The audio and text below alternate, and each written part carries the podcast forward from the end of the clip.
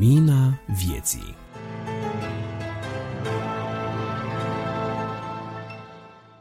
Bine v-am regăsit, dragi ascultători, la revista Lumina Vieții, o publicație audio produsă sub formă de podcast de Asociația Creștinilor Nevăzători ProLumina. Sunt Adi Tămășan și vă spun un bun venit la acest uh, nou număr din uh, luna Mărțișorului, din luna martie a anului 2023. Dați-mi voie să vă salut cu drag, cu pace, cu binecuvântări din partea întregii echipe redacționale și înainte de a vă spune câteva lucruri despre misiunea revistei, dați-mi voie să aduc un salut tuturor doamnelor și domnișoarelor. Dumnezeu să vă binecuvinteze și să vă dea viață bună și lungă și sănătoasă și mai ales lipită de El. Suntem uh, onorați să vă avem ca ascultători, ca de fiecare dată, și înainte de a vă trece în revistă numele celor care au colaborat la producerea acestui episod, dați-mi voie să vă spun care este misiunea noastră cu această revistă, ce dorim să realizăm prin publicarea ei. Dorim să ajutăm pe cei care sunt uh, în căutarea unei uh, relații corecte, cinstite cu Dumnezeu, cei care vor să trăiască o viață de sfințenie în prezența lui Dumnezeu, care caută sfințirea, care caută adevărul în cuvântul lui Dumnezeu, dorim să ajutăm în demersul lor de a se apropia de Dumnezeu, prin cuvânt, prin rugăciune, printr-o viață și conduită sfântă, așa cum ne învață Scripturile.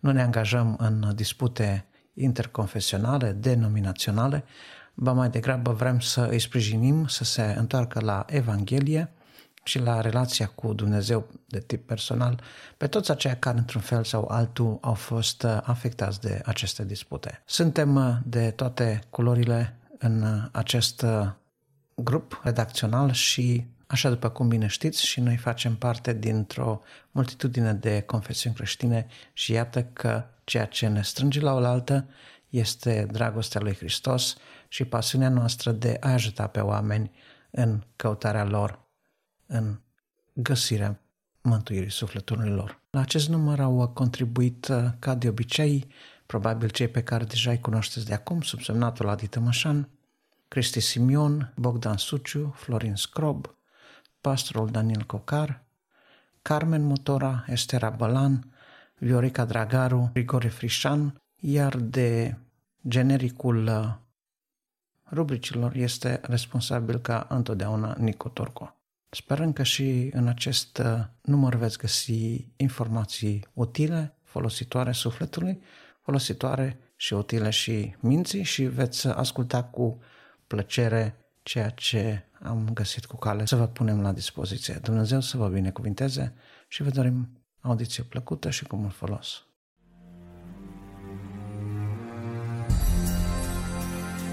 Editorial Astăzi m-am gândit să vă vorbesc despre holde albe și o mâncare neobișnuită. Plec de la un text din Ioan, capitolul 4, în care se vorbește despre întâlnirea Mântuitorului Iisus Hristos cu femeia de la fântâna din Sihar. Cred că textul vă este cunoscut, îl puteți citi de la versetul 2 la 42 din capitolul 4, acoperă această întâmplare, această, această discuție între femeie și Isus, între ucenici și Isus, pentru că vom vedea că discuția asta pleacă de la privat la general și de la o discuție privată vedem că se ajunge la a avea o întreagă cetate adusă la mesajul mântuirii, la a-L recunoaște pe Isus ca Fiul lui Dumnezeu. Printre altele, dacă ne uităm în uh, Evanghelia după Ioan, vom vedea că una din temele dominante este aceea că Isus se prezenta pe sine însuși ca Fiul al lui Dumnezeu, ca Hristos, ca și Mesia. Bineînțeles că asta crea mai mult decât disconfort pentru farisei, pentru cărturari, pentru oficialitățile religioase ale acelui tip. Însă, dincolo de toate acestea, Iisus nu înceta să repete într-una că vine de la Tatăl, că face ce l-a văzut pe Tatăl și că nimic din ceea ce spune nu îi aparține lui, dar direct Tatălui. Bineînțeles, asta părea o aroganță, o aroganță nesuferită de-a dreptul pentru farisei, pentru cărturari, însă, în același timp, vedem că oamenilor simpli, oamenilor de rând, oamenilor cu speranțe, oamenilor fără o pregătire teologică temeinică, dacă putem spune așa, le era mai lesne să îl creadă pe Isus că este Mesia, că este Fiul lui Dumnezeu. Bună oară, întâlnirea față în față cu Isus trebuie că avea un impact extraordinar acestor, asupra acestor oameni, dar nu avea nici un impact asupra celor care erau tobă de legea lui Moise. Așadar, ce s-a întâmplat? Isus s-a oprit cu cenicii săi lângă fântâna lui Iacov, lângă orașul Sihar sau localitatea Sihar. Ucenicii s-au dus în cetate să caute ceva de mâncare și Isus, pe când era acolo, a venit o femeie să scoată apă din această fântână. Acum, la amiază, nimeni nu scoate apă din fântână sau nu scotea apă din fântână în vremea aceea. La fântână se mergea ori dimineața pe răcoare, ori pe înserate, când zăduful zilei se stingea. Pentru că, știm cu toții, în acea parte a Israelului, ziua, vara este foarte cald și iar, iar noaptea este rece. Nu era vremea săcerișului, dar, dacă ne uităm, vedem că Isus vorbește despre niște holde la un moment dat, holde albe. De ce? Pentru că așa cum probabil ne așteptăm sau așa cum probabil am înțeles dacă am citit uh, Noul Testament, lui Isus îi plăcea să vorbească în pilde, să vorbească în parabole. Iar din aceste, din aceste parabole să ajungi să înțelegi adevărul, morala poveștii, dacă vrem. Ei bine, când apare femeia, vine un fel de discuție de felul acesta care începe foarte abrupt. Femeia este șocată, așa cum la întâlnirea cu Isus, foarte mulți dintre noi am fost mirați, surprinși, prinși pe picior greșit. Nu ne așteptam să se întâmple așa ceva. Cum tu, iudeu, ce cer să, cer să bei uh, apă de la mine, femeie samaritancă? Și scritorul Evangheliei după Ioan face clar, remarca, într-adevăr, Samaritarii nu au ce legătură cu iudeii. Dar Isus îi răspunde clar, dacă ai fi știut tu cine este acela care își cere dăm să beau, tu însă ți-ai fi cerut apă și el ți-ar fi dat apa vie.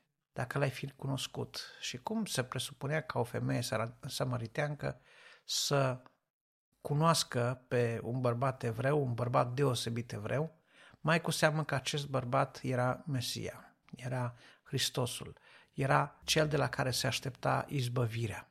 Mesia în cultura iudaică și în cultura samaritenilor, pentru că samaritenii, deși erau, dacă vreți, partea mai puțin iubită a națiunii, cea care s-a dedat la un alt fel de închinare decât cea de la templu din Ierusalim, decât pe muntele templului, uh, și Samaria era o parte a seminței, a seminței lui David, a seminței lui Avram, erau și ei urmașa lui Avram, așadar și ei aveau drept, ca să spun așa, la moștenire și la schimbarea, la gloria pe care avea să o ducă Mesia odată venit în lume. Așadar, fie că erai samaritean, fie că erai iudeu, tot erai, uh, dacă vrei uh, să spun în felul acesta, conștient de ideea de Mesia. De fapt, ideea de un Mesia așteptat este adânc rădăcinată până în zilele de astăzi în, în, în mintea oricărui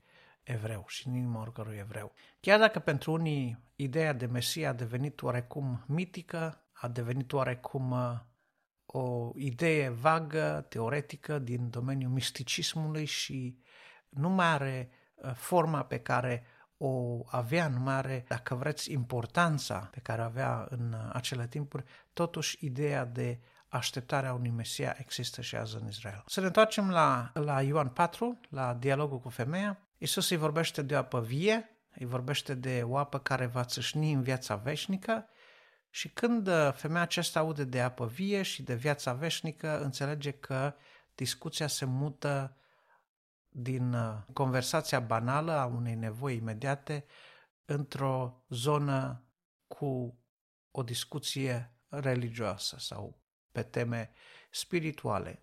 Și brusc crede că iudeul începe să vă fac atentă la diferențele dintre superioritatea iudeului și josnicia samariteanului și intră oarecum în defensivă. Se simte mai puțin, se simte lipsită de încredere, unul la mână pentru că era femeie în fața unui bărbat, doi pentru că era o sămărinteancă în fața unui iudeu și ceea ce găsește ea cu cale este ceea ce omenește vorbind, este un răspuns inteligent, spune, nu știm, dar când va veni Hristosul, El ne va spune toate lucrurile.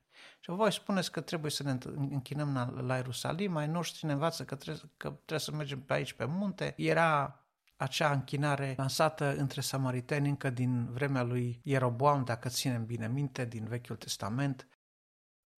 Femeia pune capăt disputelor pe ordin religios cu această punte comună între iudei și samariteni, dacă vreți, pe care ea a reușit să o pună cu iscusință așteptarea lui Mesia. Fie că suntem samariteni, fie că suntem iudei, ceea ce ne unește este așteptarea unui Mesia. Și El, când are să vină, are să ne lămurească lucrurile și are să dea la o parte aceste diferențe de, de veacuri dintre samariteni și iudei și totul are să fie bine.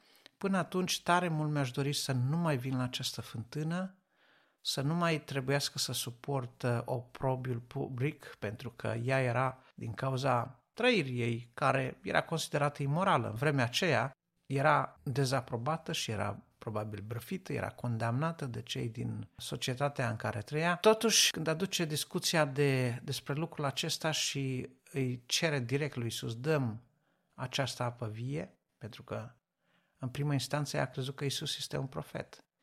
Și de ce? Pentru că a descoperit un lucru foarte clar pe care un străin n-avea cum să-l cunoască, un străin de Sihar, și anume că ea trăise cu cinci bărbați, iar cel pe care îl avea în momentul acela era o relație de concubinaj, o relație care nu era oficial numită căsătorie și care era de asemenea condamnabilă. Când s-a văzut descoperită, când a văzut că acest secret al ei, despre care poate știa doar o mână de oameni din Sihar, a fost dat pe față atât de repede și atât de ușor, brusc a înțeles că nu are de-a face cu un simplu iudeu, ci cu unul care are dar de profet, cu un profet. Și l-a considerat pe Iisus profet, i-a crescut stima pentru el și probabil că din acest motiv a și început discuția pe problema aceea a închinării. După cum vedem, și femeia aceea, oricât de josnic ni se părea nouă că se poartă sau oricât de îndoielnic caracter ar fi avut, și ea era interesată, era pasionată, ca să spun așa, despre răspunsul corect la întrebarea care este locul și modul corect de închinare.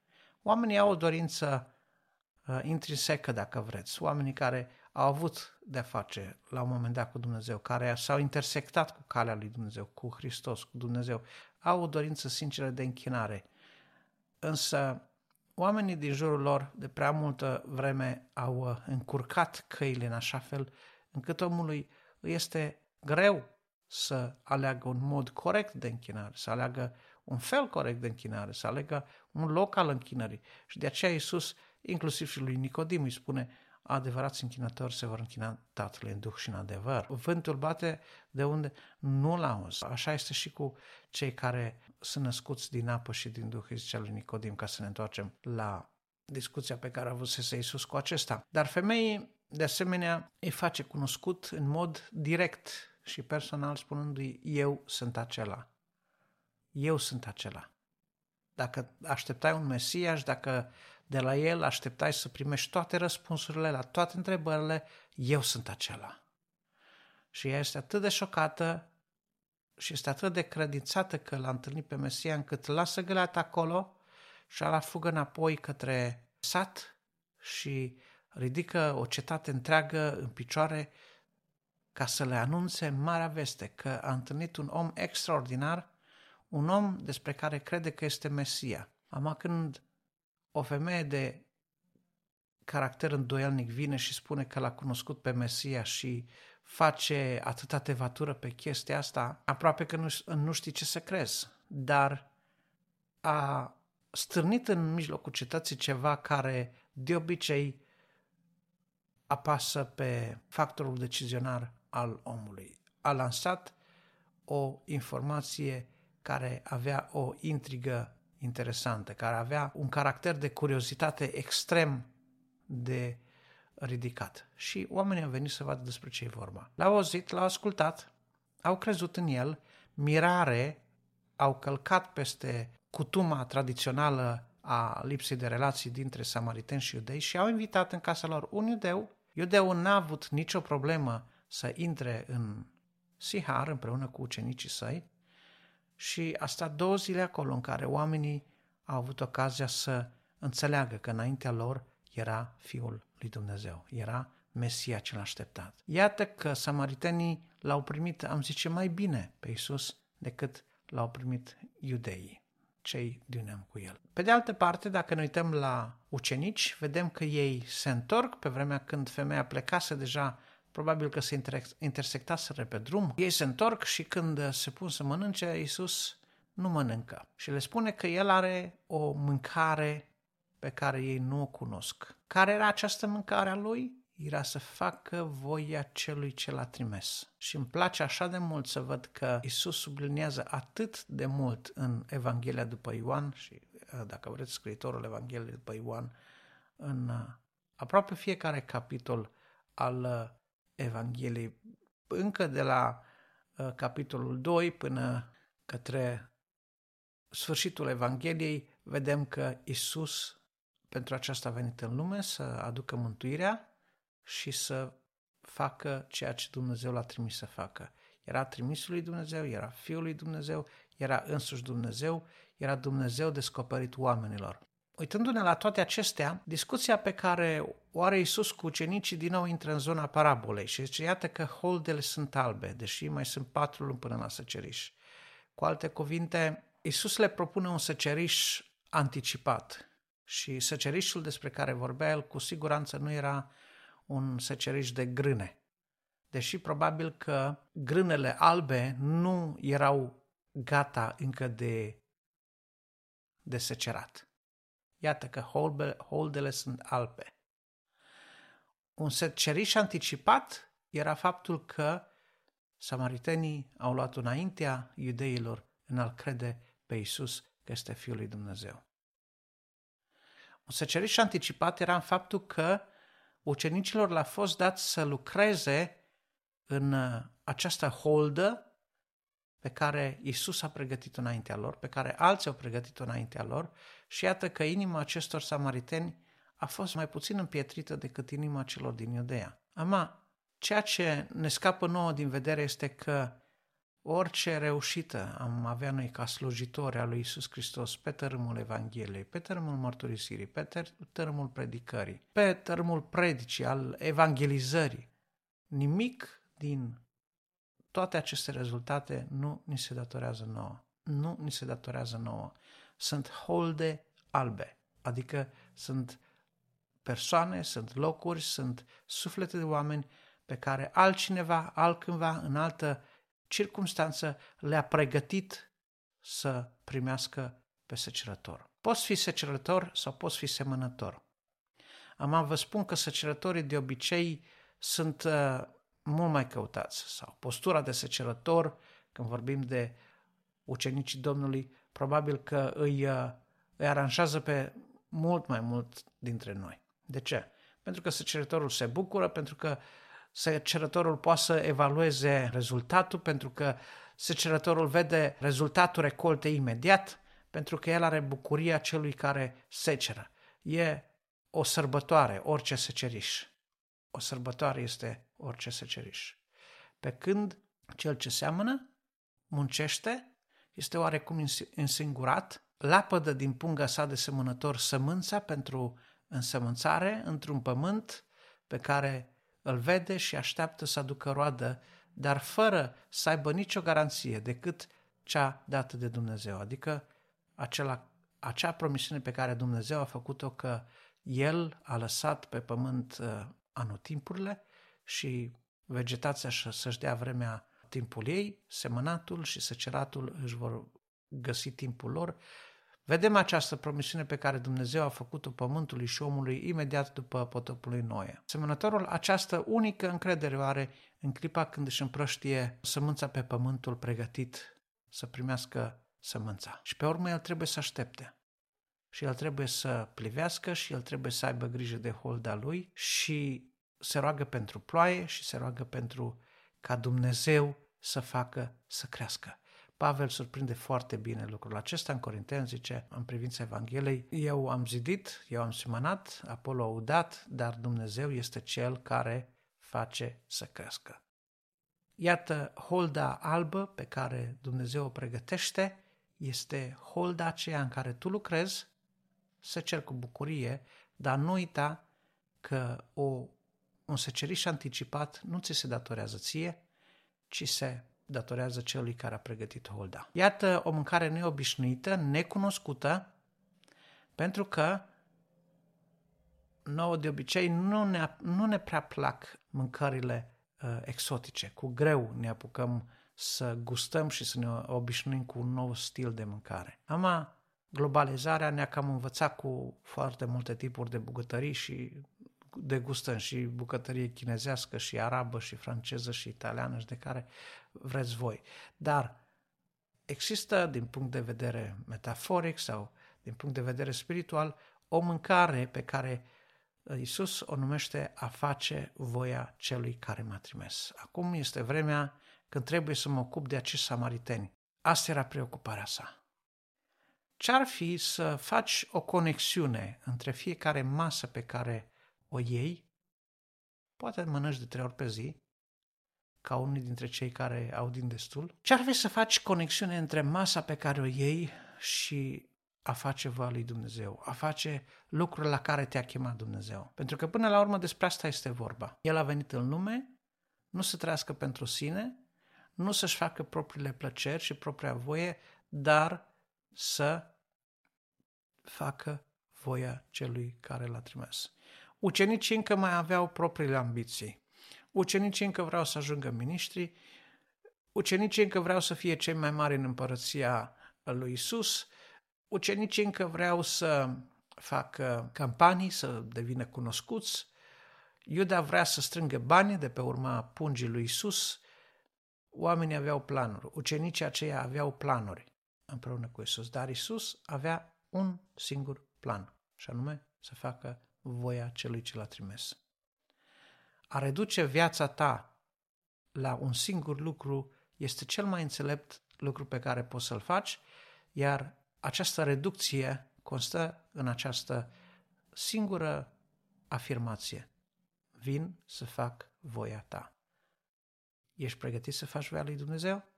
Ești pregătit să lași totul la o parte și orice ai face în viața ta să fie parte din ceea ce Dumnezeu a voit pentru viața ta. Iată la ce ne-a chemat Mântuitorul Iisus. Iisus a stat două zile în Sihar, samaritenii l-au crezut, ei s-au dus înapoi la femeie și au zis, na, acum l-am cunoscut și noi personal. Tu ai avut ocazia să-l cunoști personal prima, noi ne-am cam îndoit de autenticitatea mesajului tău, dar acum vedem că ce ne-ai spus este adevărat și noi ne-am putut încredința de unii singuri că așa stau lucrurile și acum credem și noi, credem și noi ca și tine. Și cred că mesajul pe care l-a avut ei către această femeie nu a fost un mesaj al insultei, dar a fost un mesaj al reafirmării. Nu știm în ce fel în ziua aceea femeia și-a schimbat viața și Scriptura nu ne dă aceste amănunte. Dar știm un lucru, că în Sihar s-a întâmplat o minune o trezire pentru că era vremea unor holde albe și pentru că cineva, în vreme ce ucenicii își mâncau propria mâncare, a știut să mănânce singura, singurul fel de mâncare, acea mâncare necunoscută încă ucenicilor, anume aceea de face voia lui Dumnezeu. El pentru aceea a trecut pe lângă Sihar să izbăvească Siharul, să izbăvească suflete din Sihar. Nu știm dacă nu era o abatere din punct de vedere al topografiei, drumul pe care Isus l-a ales acolo, dar el fiind învățătorul putea să aleagă ruta pe care se deplasa de la un sat la altul. Ce vreau să vă spun? Ucenicii au învățat până la urmă să facă voia lui Dumnezeu. Au învățat ce înseamnă suferința. Au învățat că a face voia lui Dumnezeu înseamnă să primești cu bucurie și subliniez cu bucurie, cu recunoștință tot ce îți dă Dumnezeu. De ce? Pentru că Dumnezeu nu poate să greșească. Pentru că Dumnezeu nu poate fi ispitit să facă răul. Pentru că Dumnezeu nu poate dori să-ți facă răul.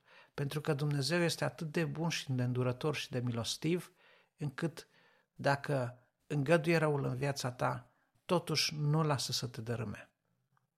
Au înțeles ucenicii aceștia că în Isus pot vedea modelul desăvârșit de ascultare totală față de Dumnezeu. Isus a fost cel care i-a învățat cu acest tip de mâncare necunoscută. Nu știu dacă în familia ta sau în orașul tău sau în comunitatea ta holdele sunt albe, dar te invit să deguști și tu acest tip de mâncare necunoscută, deosebită. Fă voia lui Dumnezeu. Amin.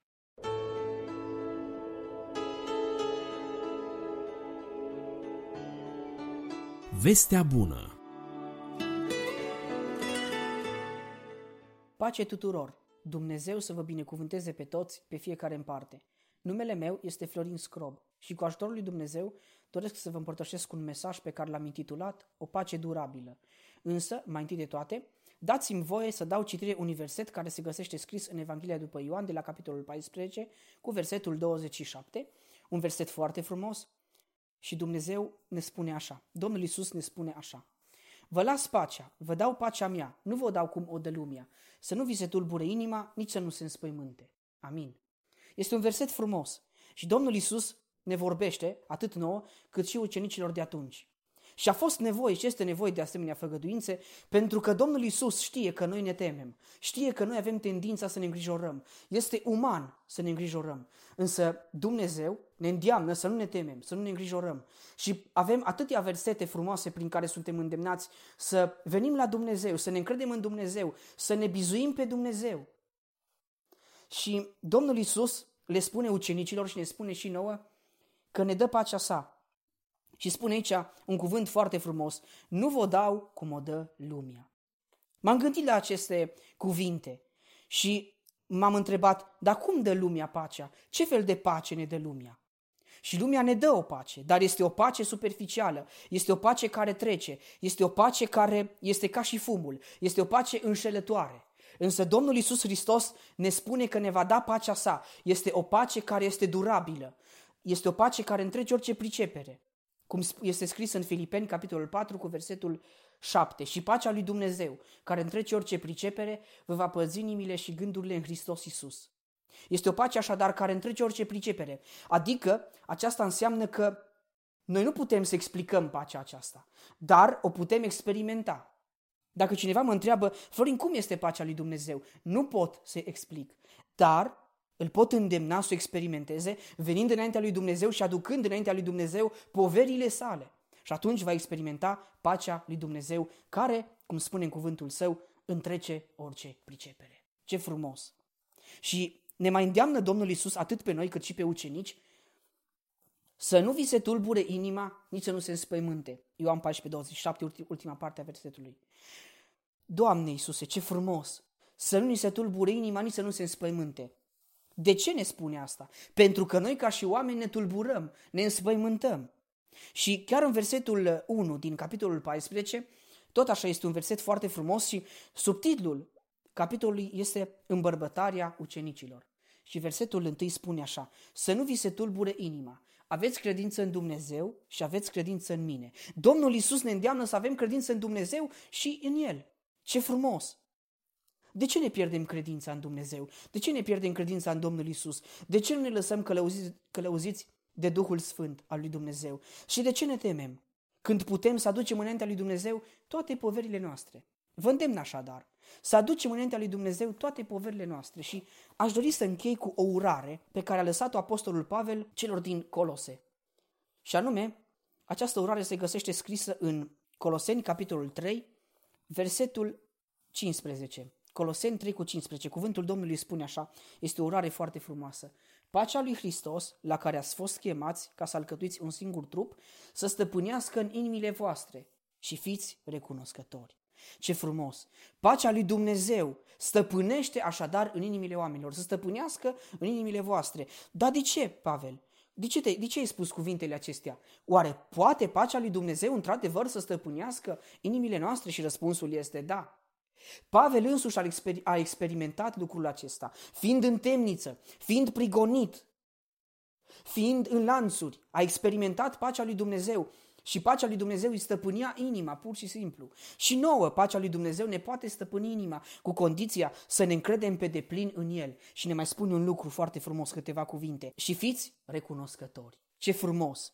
Noi trebuie să fim recunoscători și să-i mulțumim lui Dumnezeu pentru pacea sa. Noi trebuie să-i mulțumim lui Dumnezeu pentru că este o pace durabilă, o pace care întrece orice pricepere, este o pace care nu o putem explica, dar o putem experimenta și este o pace care stăpânește în inimile noastre. Dorim noi pacea lui Dumnezeu? Dacă da, haideți să nu ne mai temem, haideți să nu ne mai îngrijorăm, ci îndemnați de cuvântul lui Dumnezeu, să venim înaintea lui Dumnezeu cu poverile noastre și El ne va lua poverile noastre și ne va da în schimb pacea sa, o pace durabilă, care întrece orice pricepere și care ne va stăpâni inimile. Dumnezeu să ne binecuvânteze pe toți. Amin.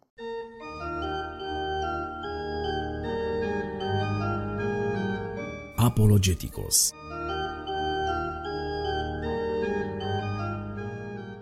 Bun găsit, dragi ascultători! Sunt Bogdan Suciu și sunt bucuros să vă fiu alături la un nou episod al rubricii Apologeticos, aducându-vă în atenție un subiect foarte interesant, și anume arheologia biblică. Fiind un subiect vast, m-am gândit la structurarea acestuia pe durata a două episoade.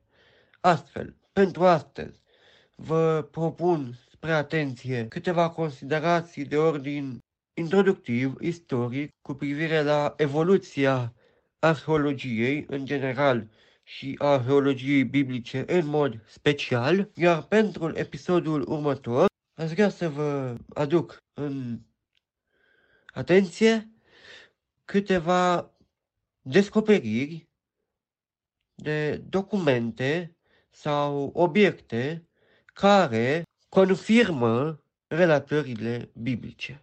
Așadar, spuneam câteva considerații istorice introductive cu privire la evoluția arheologiei. Definită foarte general, arheologia reprezintă demersul de a vorbi despre trecut, un discurs despre trecut. Asta ar fi o definiție etimologică. Practic, arheologia se ocupă cu studiul trecutului. Începuturile arheologiei sunt plasate în secolul al VI-lea înainte de Hristos, în vremea împăratului Asurbanipal. Acest împărat, un împărat asirian, pe lângă faptul că a reportat numeroase victorii în plan militar și a dezvoltat un imperiu vast, a fost și un om de cultură, un om preocupat de uh, munca intelectuală, un om preocupat de studiu, care,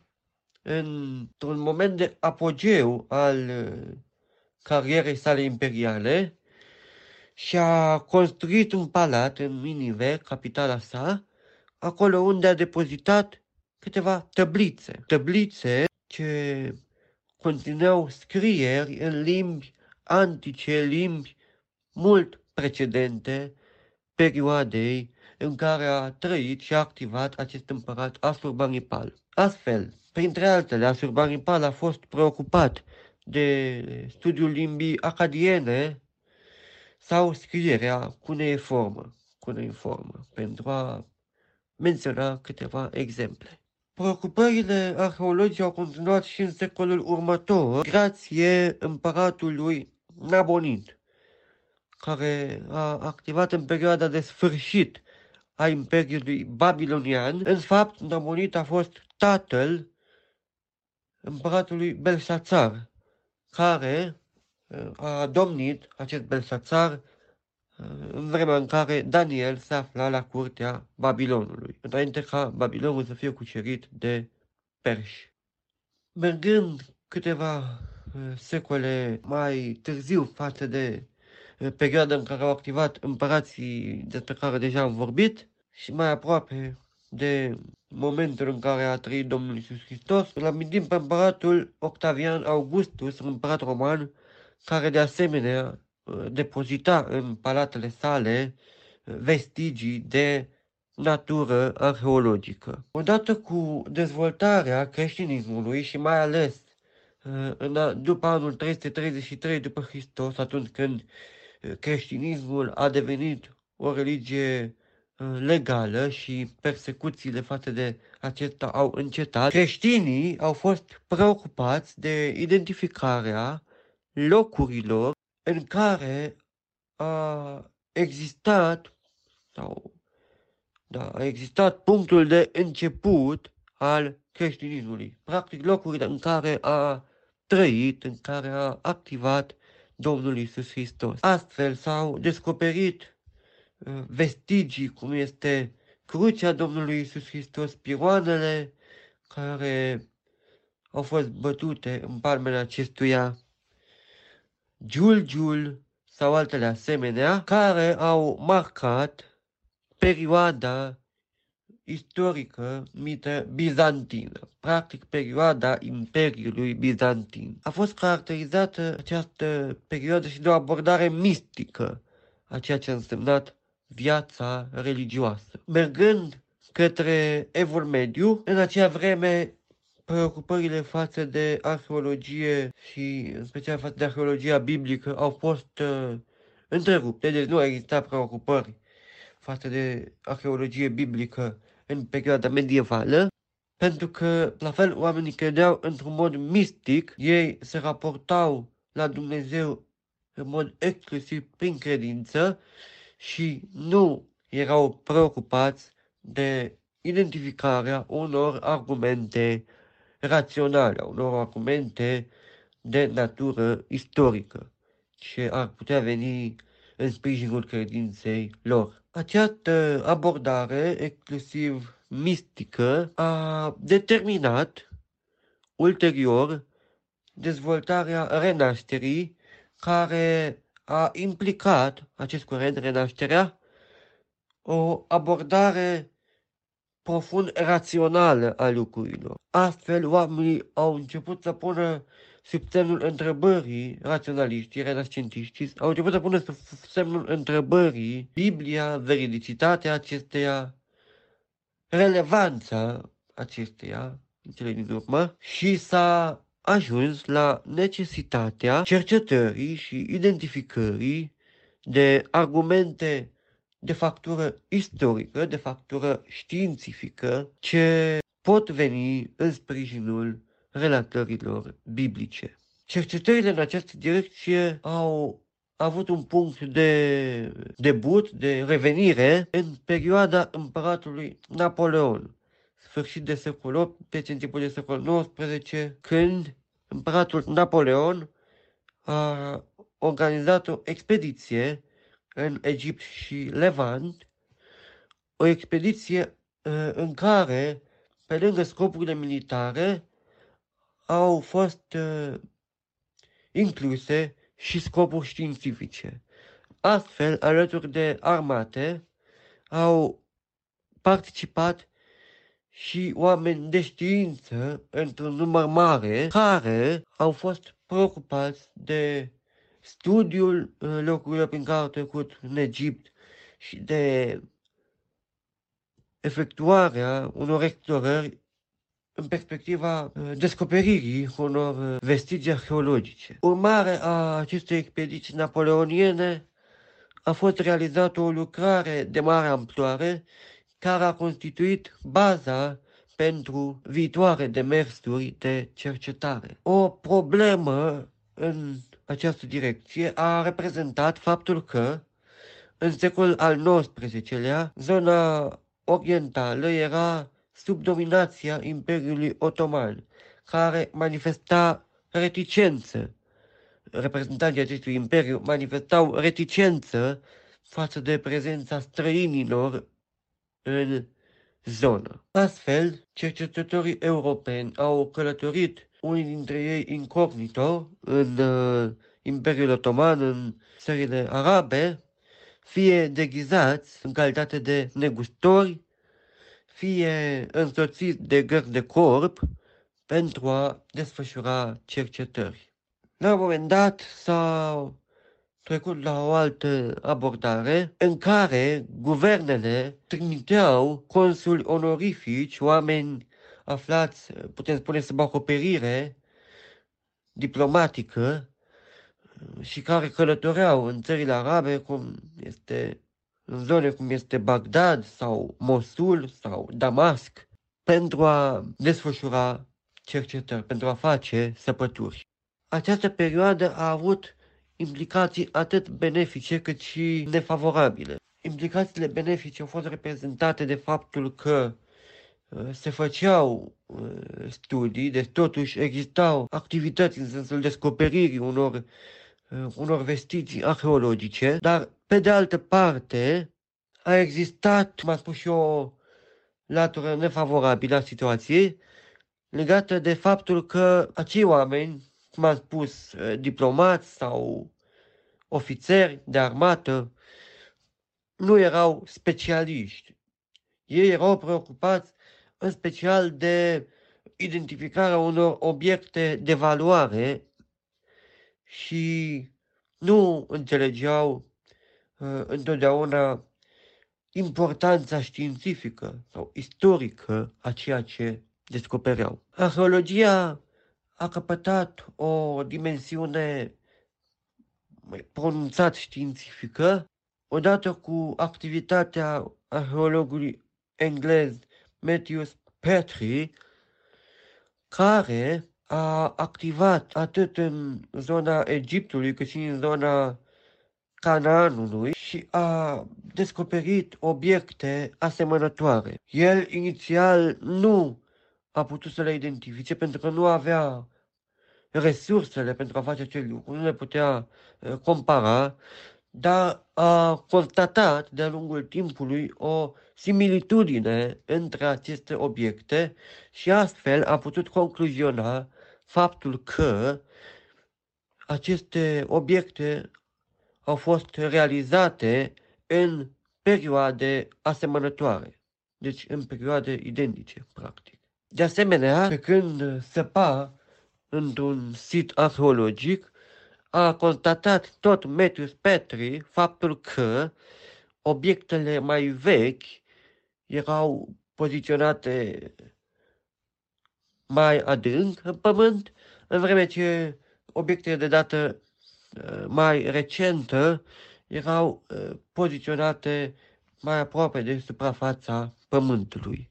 Astfel, au fost puse bazele a două principii importante ale arheologiei, și anume tipologia și stratigrafia. Altfel spus, tipologia, identificarea unor obiecte care reprezintă o tipologie pentru o anumită perioadă și stratigrafia, conceptul de straturi. Faptul că cetățile și siturile arheologice au structura aceasta unor straturi în care obiectele mai vechi, cum am spus, se află mai adânc în interiorul pământului, iar cele de dată mai recentă se află mai aproape de suprafața pământului. Acestea sunt câteva elemente introductive prezentate în sinteză cu privire la evoluția istorică a arheologiei și cu privire la demersurile, câteva dintre ele care s-au făcut de-a lungul timpului pentru a aduce și o perspectivă științifică, o perspectivă istorică asupra evenimentelor, asupra relatărilor cuprinse în Biblie. Așa cum spuneam, vă propun o continuare a discuției în episodul următor, în care voi veni cu ajutorul Dumnezeu în atenția dumneavoastră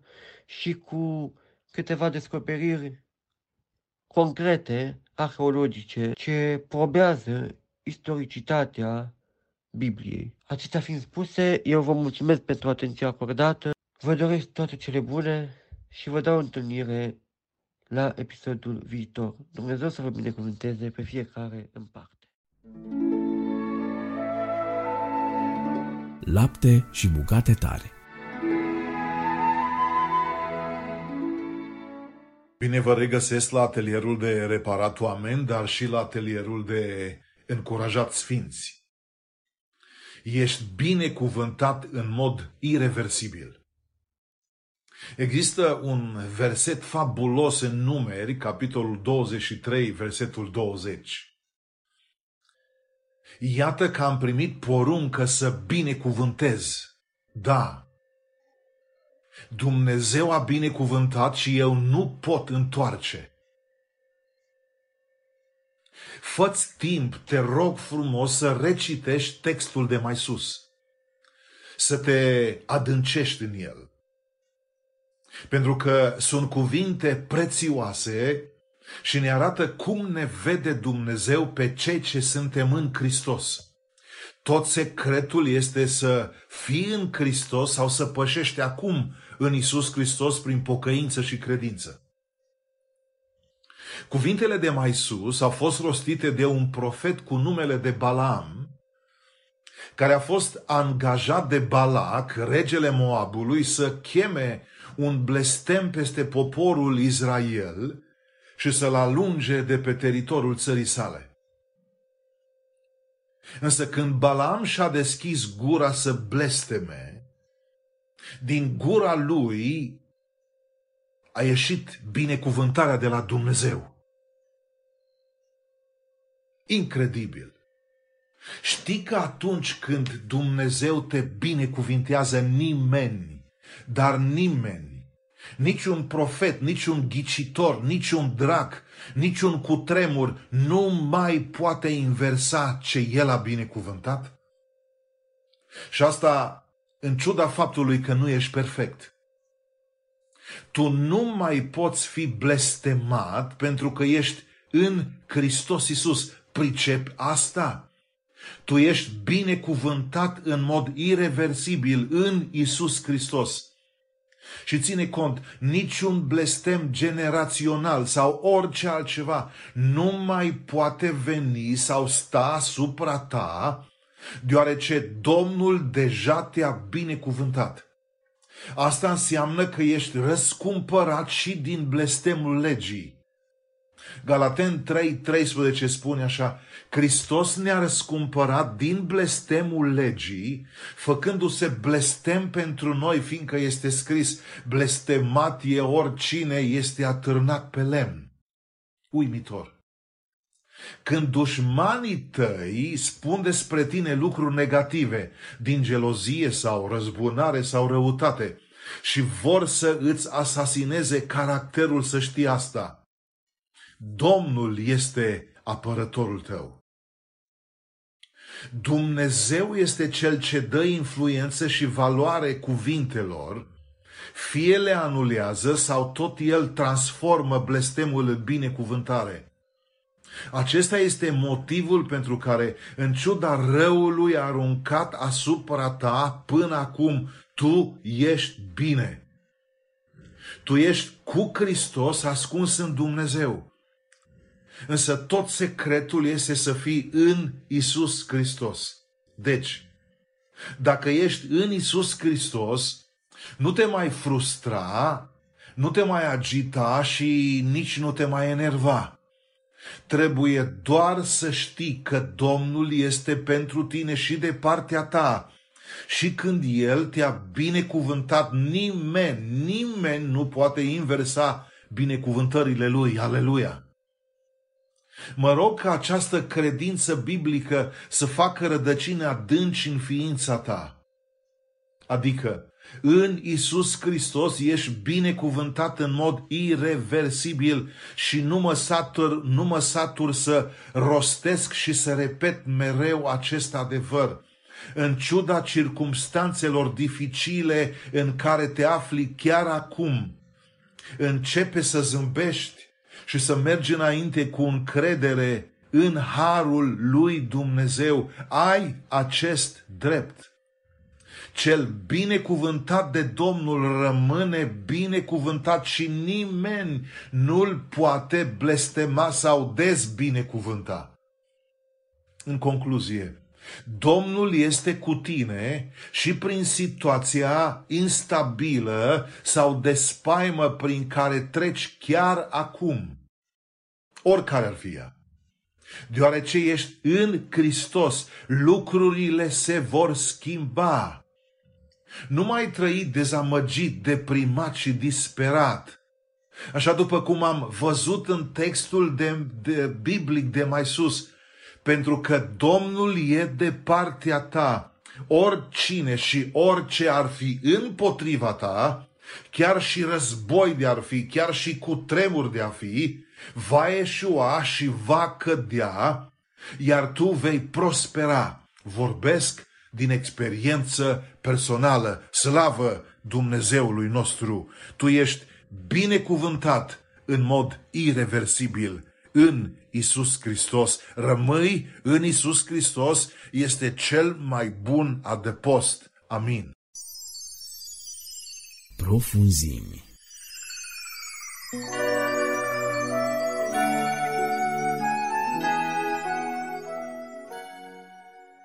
Bun găsit, dragi ascultători, la microfon, Cristi Simion. Suntem în cadrul rubricii Profunzimi.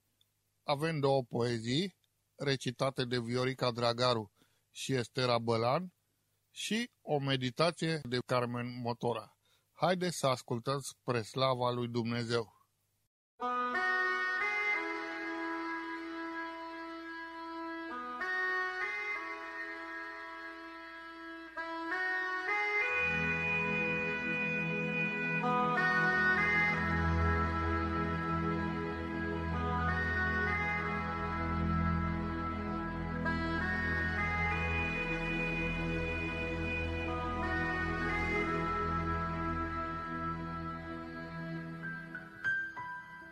Când spui femeia, ai spus mama, ai spus soția, fica, sora și ai spus ființa cea mai scumpă și mai iubită tuturora.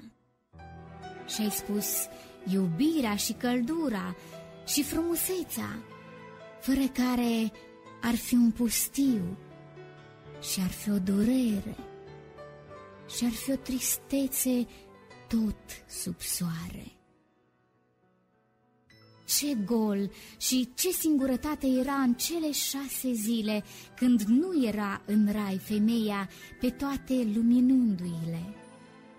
Iar când a fost făcută dulce, ca dintr-un vis, ca dintr-o rană, ce minunată întregire le-a dat ființa de afană.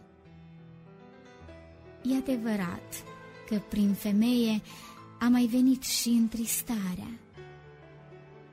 Dar fără ea n-ar fi nici viața și n-ar fi binecuvântarea, n-ar fi cântarea, nici sărutul, nici dor, nici lacrimă sub stele și ce-ar fi lumea fără acestea? Și ce-ar fi viața fără ele? Nu o întristați, ci mângâiați-o și ajutați-o cu iubire să-și ducă sarcina și crucea frumos și ea spre mântuire. Căci când ea plânge, toate, toate sunt chinuite și întristate, iar când zâmbește ea, ce cântec și ce lumină vine în toate! Fii binecuvântată, dulce și scumpă mamă și soție, și sora, și fetița noastră, fiți fericite pe vecie. Cu lacrimi sărutăm obrajii și ochii voștri în sărbătoare și întreaga dragoste ne opunem pe al vostru suflet ca o floare.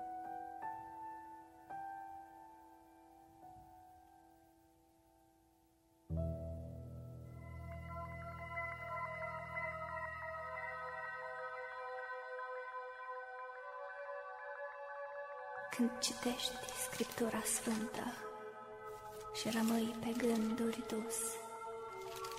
Parcă vezi prin ceața vremii cum pe Golgota Iisus înălța spre cer privirea, dornic pironind văzduhul, până pleoapele-i căzură peste ochii buni, iar Duhul, dezlegat, porni în grabă jos, în închisoarea morții, în șeol să frângă în două pentru a-i săi zăvorul porții.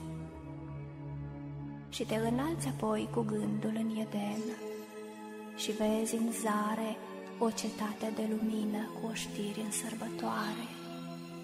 Vezi pe porțile înalte de cleștar dintr-o bucată, heruvimii cu patru aripi și cu spada înflăcărată, înălțându-se ca zorii peste floarea primăverii, dar deodată din trompete dau un lung semnal străjerii.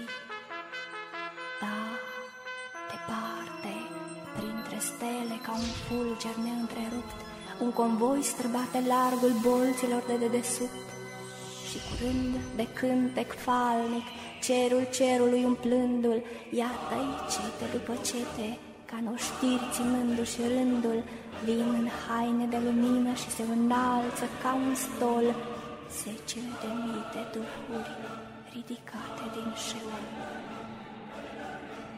Izbăvit de sub pedeapsă, vine primul om, Adam, apoi Eva, Set și Abel, Noe, Terah, Abraham.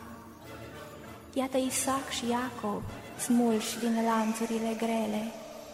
Iosif ca o stea sclipește între 11 stele.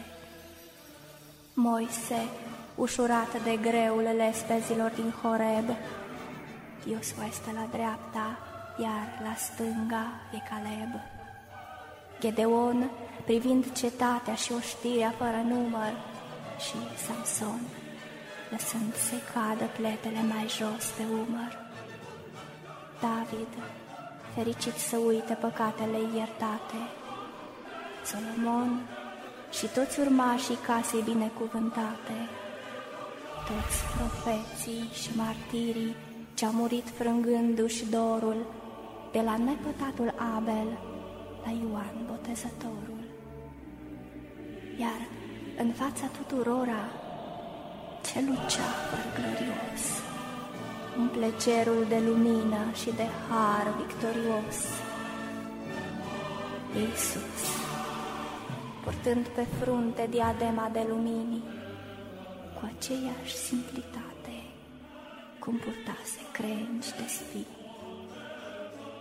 Iisus cu mâini întinse, într-un gest de raze nins, cu aceeași dușie cum pe cruce le-a întins. Vai, dar poarta cea înaltă, dintr-un singur alb cleștar, cum își va deschide oare uriașul stăvilar? Până în bolți un glas răsună larg ca bubuitul lavei. Sus acum voi porți eterne, Iată împăratul slavei. cine e împăratul slavei? Domnul tare și viteaz, care a biruit în luptă cel mai fioros grumaz.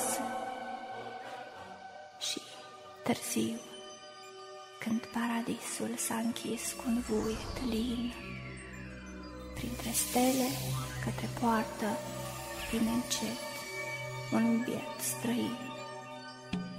Ochii lui sunt plini de frică, Păr în frunte, fața subtă, Peste trupul plin de sânge Poartă o cămașă ruptă. Ce vrei tu?" îi strigă unul dintre îngerii străjeri. Cine ești?" Îl mai întreabă, iscodind cu ochi severi. Eu răspunse încet străinul, copleșit de un oftat. Sunt un ticălos din lume. Nu știu să fi fost păcat să nu-l fi făcut în viață. am ucis, am jefuit. De copil m-a prins o vrajă de pahar și de cuțit. Mă țineam ascuns în peșteri și pândeam pe cei bogați. Sângele curgea ca apa, apoi galbenii prădați mi luau toți cârciumarii și femeile pierdute și cădeam în zori pe o vale între brusturi și cucute. La altare n-am dus jertfă nicio mierlă de când sunt. N-am știut de rugăciune, n-am avut nimica sfânt. O putere, un balaur, îmi da brânci să beau, să prad. Vai, destul, vorbi străjerul. Locul tău e acolo în iad. Și cu mâna lui întinsă îi arătă în jos, sub cer, într-o gură de întuneric plăcărbii într-un crater. Se uită îngrozit străinul, iar apoi încet șopti. Da, acolo.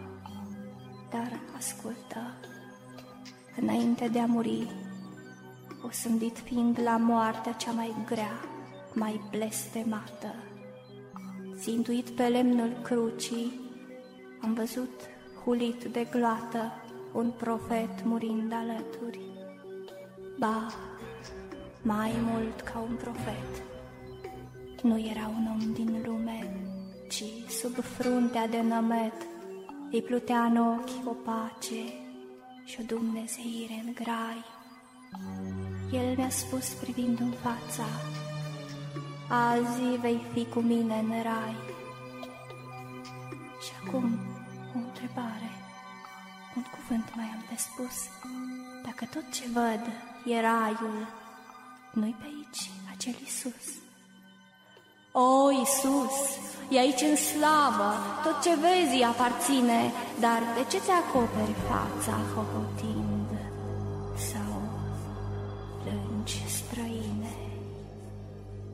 Rogute, o vorbă numai, nu știu cum să-mi spun amarul. Dacă e Iisus aici, spune-i că a venit tâlharul. Vino, poarta e deschisă. Domnul îi vorbește în prag. Îl privește lung tâlharul. Pașii înapoi se trag. E Iisus, acest arhanghel cu veșminte sclipitoare. Părul nu e al lui, nici brâul, nici cămașa de ninsoare, dar privirea blândă, ochii. El e și-a căzut grămadă. Cum? Dar cine îl ridică? Ochii lui nu pot să creadă. Doamne, sunt murdar și în zdrențe sunt... Și-și frânse vorba în dinți. Eu în haine de lumină, eu tâlharul printre sfinți. Și luându-l blând cu sine, strălucitul voievod, lângă tron ducându-l zise. El mi-a fost întâiul rod și acum să știi oricine. Unde a intrat tâlharul, nu-i pe lume om să creadă și să nu-l primească harul. Nu-i păcat pe care Domnul nu și-a pus făgăduința, unul singur nu se iartă niciodată, necredința.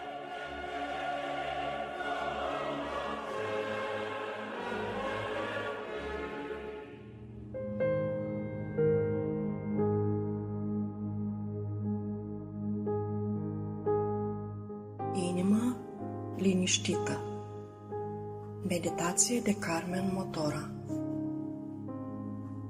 Să nu vi se tulbure inima. Aveți credință în Dumnezeu și aveți credință în mine, spunea Isus. Când eram copii, tata ne ducea la scăldat. În soarele dogoritor, apa era ca o binecuvântare. Tata și mama erau cu noi. Griji? Nici una. Pentru mine, ca și copil, cel mai fermecător lucru era să caut acele intrânduri ale apei săpate în mal, unde apa devenea stătătoare. Limpede, caldă, străvezie, era pentru mine o lume ce mă fermeca. Îmi puteam zări chipul în luciul ei. Doar adesea vreo libelulă o atingea și atunci undele fermecate o tulburau către margini. Curând însă, chipul meu se putea zări iar pe luciul ei, clătinat, ușor, până se liniștea. Dacă aruncam o pietricică, toată liniștea și lumea asta fermecată dispărea. Undele porneau din locul pietrei și se jucau parcă cu liniștea apei. Pentru scurt timp era doar tulburare. Dar curând, undele erau înghițite de liniștea apei. Nici o pietricică nu putea fura liniștea apei. Nimic nu putea fura chipul meu oglindit peste luciul ei. Doar o tulbura pentru puțin timp.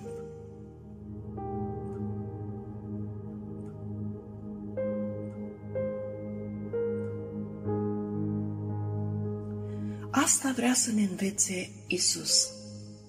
Inima, apă liniștită, străvezie, caldă, senină, nu își poate pierde limpezimea. Poate doar pentru un scurt timp, când o pietricică, o lovitură vrea să strice liniștea ei. Undele se răsfrâng ca o durere difuză, însă ea, inima, își recapătă luciul senin, arătând iar chipul lui Isus, clătinat, cântat parcă de inimă. Inima care crede în El nu poate trăi fără acest luciu liniștit, fără chip de Dumnezeu, oglindire.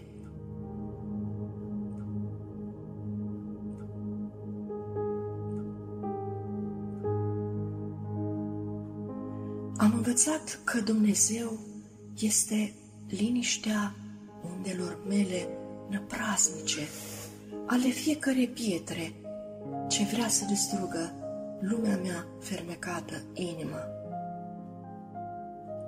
Nu lăsa inima să fie pradă undelor pietrelor aruncate.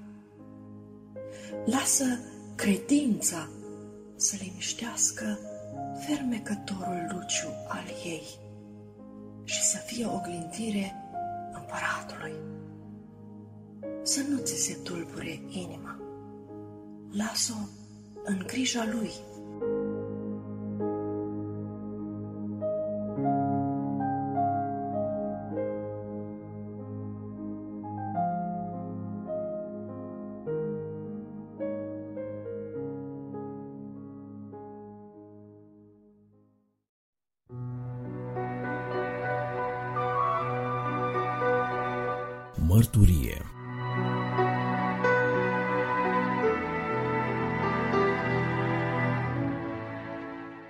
Astăzi, din nou, la rubrica Mărturie, ascultăm cea de-a doua parte din uh, mărturia lui Niculiță Moldoveanu, compozitor de muzică creștină, om al lui Dumnezeu, care a avut un impact extraordinar asupra vieții creștine românești. Audiție plăcută și cu mult folos! Ce s-a întâmplat cu mine? Probabil din pricina șocului, când mi-a făcut percheziții, mi-a luat tot ce au găsit în notă muzicală, fie scrisă cu mâna, caiete, fie cărți de, cu note muzicale tipărite, fie alte cărți, au umplut o valiză și o servetă. Că m-au condamnat cu confiscarea averii. Și probabil din cauza șocului nu mai mi-aduceam aminte nicio cântare întreagă. Știam așa fragmente. Și atunci parcă așa o desnădejde m-a, m-a cuprins. Doamne, ce o să fac eu aici ani și ani în închisoare? Într-o dimineață îmi vine o melodie în minte. Eram în celula nouă la securitate, era 3 metri sub pământ uh, celularul. Și îmi vine o melodie. Am reținut, am repetat-o și am reținut. Și m-am rugat Domnului, Doamne, dă-mi un text. Am primit uh, ideea, apoi o strofă. M-am rugat Domnului, Doamne, mai dă o strofă. Am primit și a doua strofă. M-am rugat iar și le-am legat cu melodie și le-am legat una de alta, le-am repetat și am observat că le țin minte. M-am rugat să-mi dea și a treia strofă și am primit și a treia strofă și a fost gata cântarea.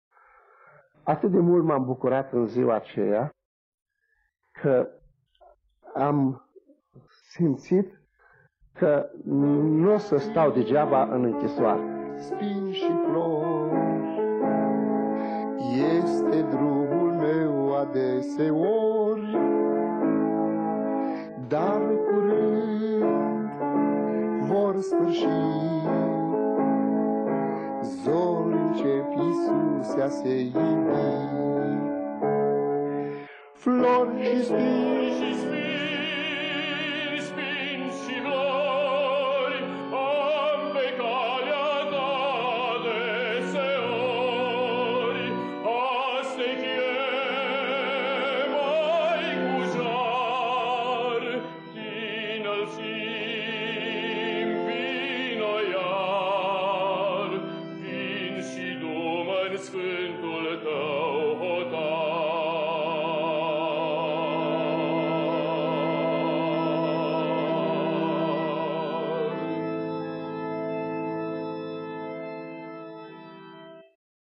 tot timpul închisorii,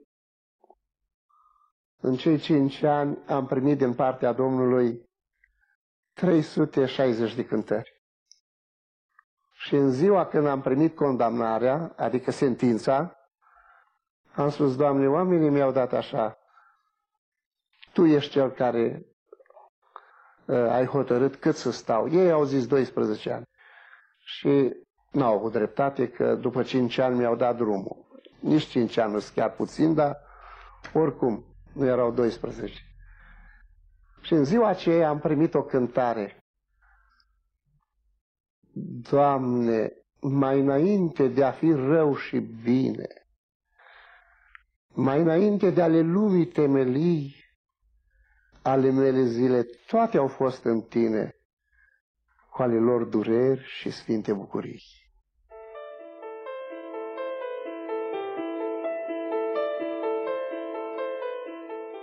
Întors acasă printre cei dragi, el a avut bucuria pentru prima oară să cânte prietenilor melodiile pe care până acum le ascultase doar în sinea lui. Compozițiile nu se vor opri aici, vor urma alte sute de cântări de glorificare a Mântuitorului, pe care împreună cu frații lui le va înălța cu glas tare sau șoptit. Nu mai știam dacă soția trăiește, dacă fetița trăiesc, nu mai știam. Și ce să fac eu? Am uh, pe tren am cu alți deținuți, unii aveau bani și la eliberare le-au dat bani înapoi. Și un, uh, un fost deținut mi-a dat un leu. Am venit uh, în Sibiu, leul l-am schimbat cu 25 de bani și am băgat și să formez numărul, știam numărul pe din afară, la vecini. Când bag asta, vine fișa înapoi și, și vin patru fișe de, de 25 de bani din aparatul. Și am dat telefon și eu zic, sunt, uite, cu tare, cu tare. O, oh, zice, zic, mai trăiește nevastă mea. Trăiește, vă așteaptă.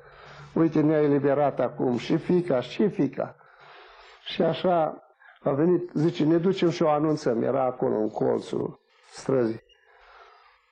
Și așa m-a așteptat toată casa, că erau șapte familii aici.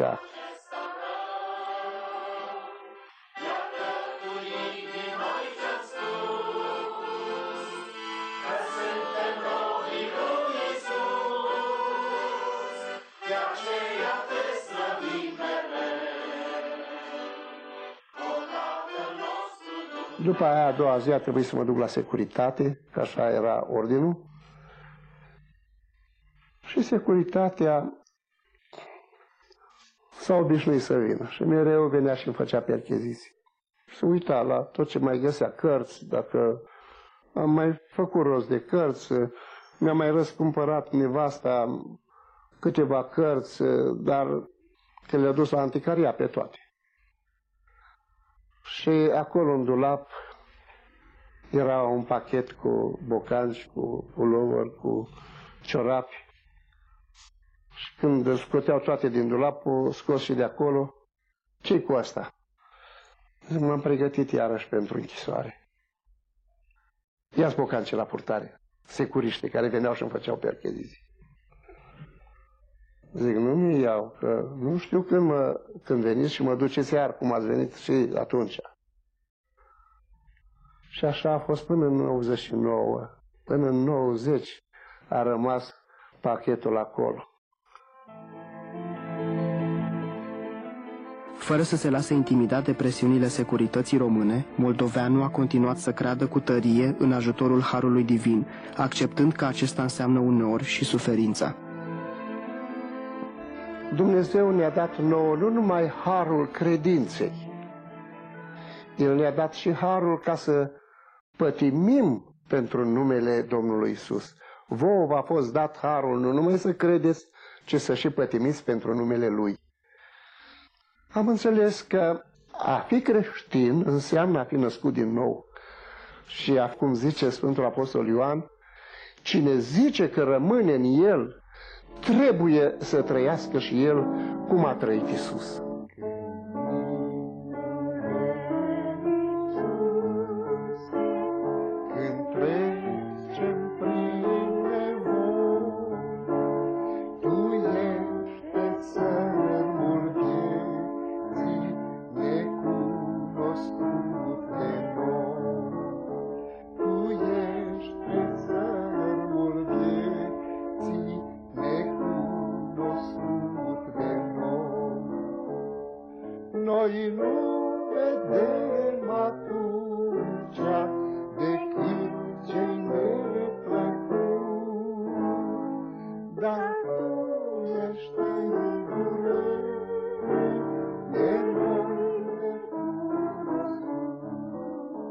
Dar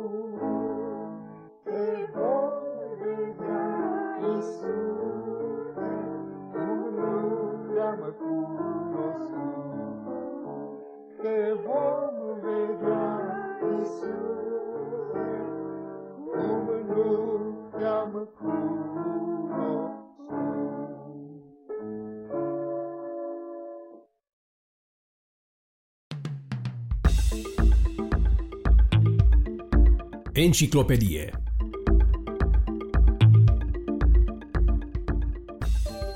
Învață despre lucrurile surprinzătoare cu privire la ochi, la momentele creației de astăzi. Îl ascultăm acum pe invitatul emisiunii, Dr. Livius Percy.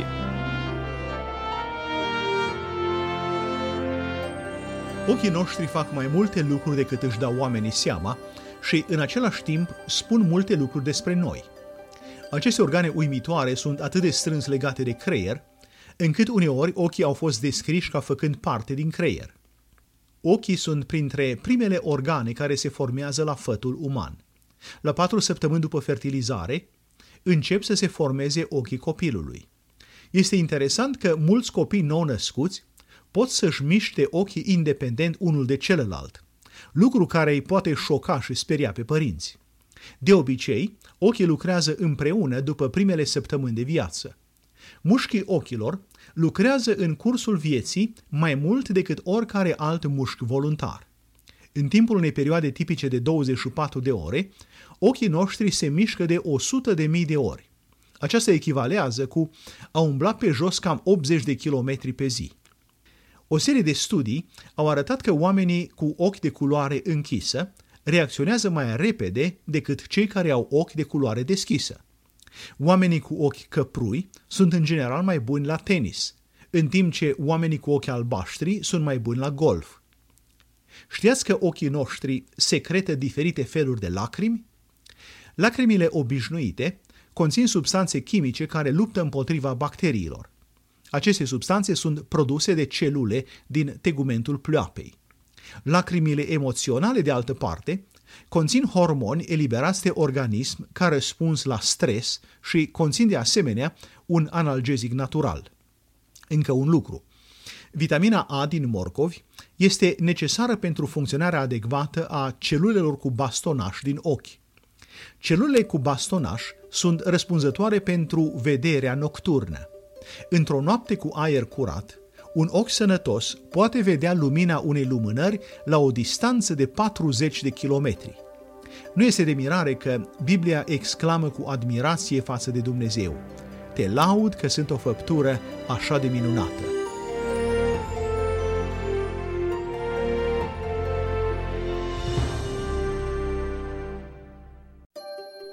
Învață despre ochii noștri înșelători, în continuare la momentele creației de astăzi. Invitatul emisiunii este din nou Dr. Livius Percy.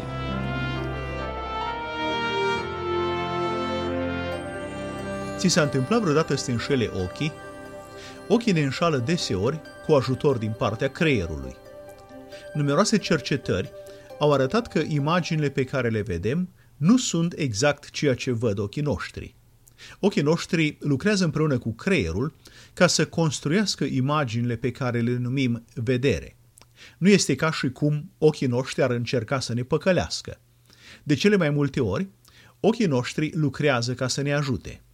Prin cooperarea dintre ochi și creier, creierul adaugă detaliile logice la imaginile pe care le vedem. Fiecare dintre noi are în câmpul său vizual o pată oarbă, deoarece nu există celule pentru vedere acolo unde se află nervul optic. În loc să apară o pată fără imagine în câmpul nostru vizual, creierul nostru inventează o imagine pe baza detaliilor din zonele învecinate. Creierul ne păcălește, dacă vreți, în același fel și când verificăm un text pe care l-am scris noi. Alții pot găsi mult mai ușor greșeli de ortografie pe care le-am făcut, dar noi nu le observăm. Creierul tău știe ce ai vrut să scrii și de aceea îți arată versiunea corectată automat, făcând astfel ca greșelile să fie trecute cu vederea. Știați că pupilele pot revela gândurile care strec prin minte? O serie de studii au arătat că atunci când vedem scene neplăcute, pupilele se contractă, pe când scenele plăcute sau interesante fac ca pupilele să se dilate. Charles Darwin a scris în Originea speciilor. Să crezi că ochiul, cu capacitățile sale inimitabile de ajustare a focalizării la diferite distanțe, de ajustare a cantității de lumină care pătrunde în ochi, sau de corectare a aberației sferice și a celei cromatice. Trebuie să recunosc că a crede că toate acestea s-ar fi putut forma prin selecție naturală pare să fie complet absurd. Noi nu suntem de acord deseori cu Charles Darwin, dar de data aceasta suntem de acord.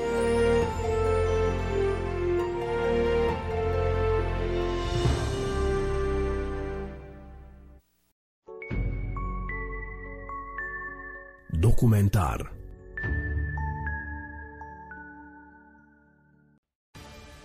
Pastorul evanghelic Ibrahim din Siria povestește despre modul în care biserica sa ajută victimele cu tremurului și cum doresc să aducă speranța pentru o biserică puternică în viitor. Cităm, am avut sentimentul că ne-ai uitat, Doamne, ne-ai părăsit așa cum l-ai părăsit pe Isus pe cruce, trebuie să fim pe cruce? Apoi am avut un alt sentiment opus, după cruce este învierea. Dacă oamenii vor să ne ajute, este crucial să acordăm prioritate rugăciunii, deoarece știm că suntem o singură biserică peste tot în lume și suntem creați după chipul lui Dumnezeu. Rog oamenii să se roage pentru reînnoire în fiecare zi și pentru ca noi să avem o relație profundă cu Dumnezeu. Oamenii au nevoie acum de solidaritate, compasiune, putere și sprijin pentru a se ridica. Biserica va trece apoi de la un regim de urgență la construirea viitorului. Acesta este destinul nostru.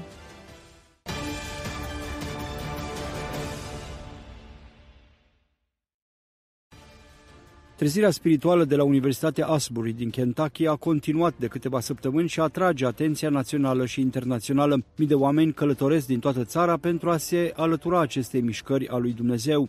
Wendy Griffith de la CBN News s-a deplasat la Wilmore, Kentucky și a vorbit cu studenții care spun că pur și simplu nu au mai vrut să părăsească întâlnirea. Wendy a luat câteva interviuri.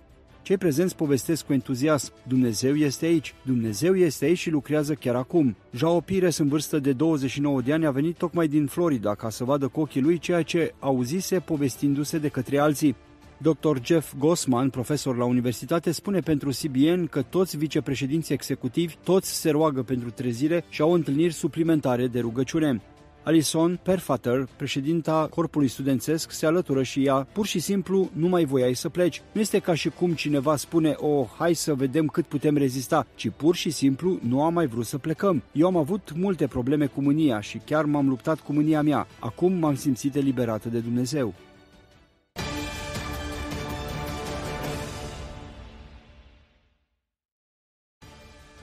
Viața nu va mai fi niciodată la fel după cutremurele masive care au curmat zeci de mii de vieți luna aceasta în Turcia și în nordul Siriei. În timp ce supraviețuitorii se confruntă cu durerea și privesc cu scepticism spre viitor, organizația Operation Blessing de la CBN a adus mângâiere spirituală și ajutor material. Chris Mitchell de la CBN News, aflat la fața locului, ne aduce mai multe informații despre suferință, supraviețuire, dar și speranță în Isus. În spatele meu este una dintre scenele pe care lumea nu le va uita prea ușor, o imagine tulburătoare a cutremurului din 6 februarie. Sunt în orașul Kahramanmaras, unul dintre orașele cele mai afectate din zonă. Familia Kudakli povestește cu groază evenimentele prin care a trecut. Totul s-a năruit, inclusiv locul lui de muncă la o brutărie. Preocuparea lor imediată este școala copiilor, când se vor relua cursurile. Ei mulțumesc pentru ajutorul primit și spun că au simțit cu adevărat prietenia în numele lui Isus.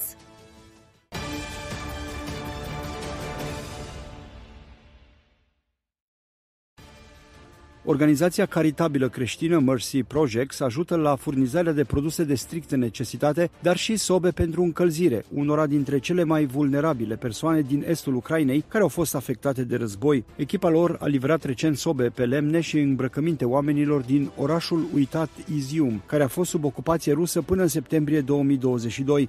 Acum Izium are 80% din infrastructură distrusă. Este efectiv ca un oraș fantomă cu o populație în scădere, în mare parte bătrâni, care sunt extrem de vulnerabili în timpul lunilor grele de iarnă ce au mai rămas. Acum când se împlinește un an de la începutul războiului, o organizație creștină face tot ce poate pentru a ajuta oamenii din acest oraș aflat în apropierea frontului. În spatele meu, Mercy Projects oferă sobe cu lemne pentru oamenii din acest oraș. Bătrânii sunt singurii oameni rămași în urmă, așa că această lucrare demonstrează dragostea lui Dumnezeu în acțiune astăzi aici, în Ucraina de Est, explică fondatorul Mercy Projects, Jeff Thompson pentru GNA.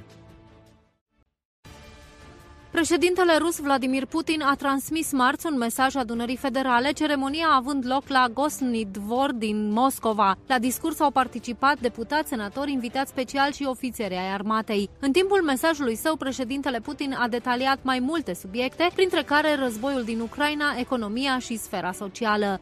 El a învinuit Occidentul că vrea să transforme un conflict local într-o confruntare globală. Totodată a acuzat Occidentul de degradare morală. Cităm, aș vrea să-i spun Occidentului, uite-te la principalele cărți ale religiilor lumii. Se spune că familia este uniunea dintre un bărbat și o femeie, dar chiar și aceste valori sacre sunt puse la îndoială. Biserica britanică are în vedere ideea unui Dumnezeu neutru din punct de vedere al genului. Elitele din Occident înnebunesc ducând oamenii la dezastru și ne vom proteja copiii de degradare degradare și degenerare.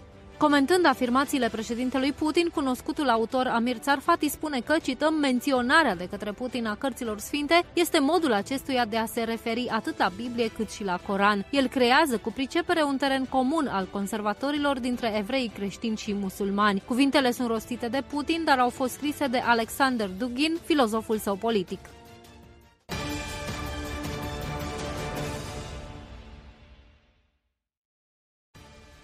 Ambasadorul Israelului la ONU, Gilad Erdan, a vorbit luni la o reuniune specială a Consiliului de Securitate despre Orientul Mijlociu și conflictul israeliano-palestinian.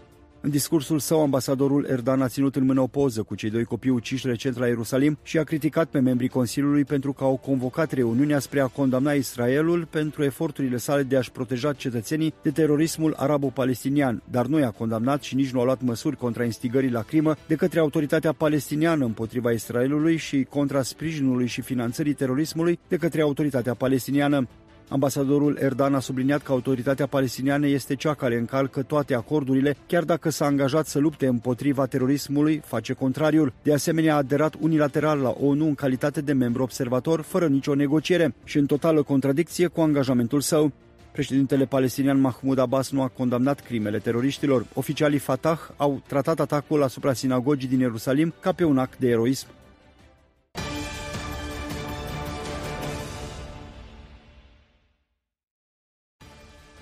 Pe data de 8 februarie, colegiul din Osbury a raportat un eveniment neobișnuit în timpul unui apel la pocăință într-o întâlnire de miercuri, când cel puțin 100 de persoane au căzut în genunchi și au fost copleșite de sentimente puternice de închinare, pocăință și înviorare spirituală.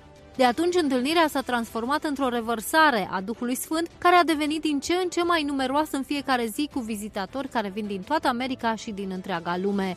Se estimează că peste 15.000 până la 20.000 de persoane au participat la slujbele de trezire în ultimele zile la Osbury, care evident nu au putut intra în capela colegiului și au rămas afară. Toate acestea se întâmplă în micul oraș Wilmore, Kentucky, care are în mod normal o populație de 6.000 de locuitori. Prezența mulțimilor a determinat Universitatea din Osbury să anunțe că slujbele publice de închinare în auditoriul Hughes al școlii se vor încheia luni. Începând de marți, 21 februarie, serviciile disponibile publicului vor avea loc într-o altă locație mai potrivită.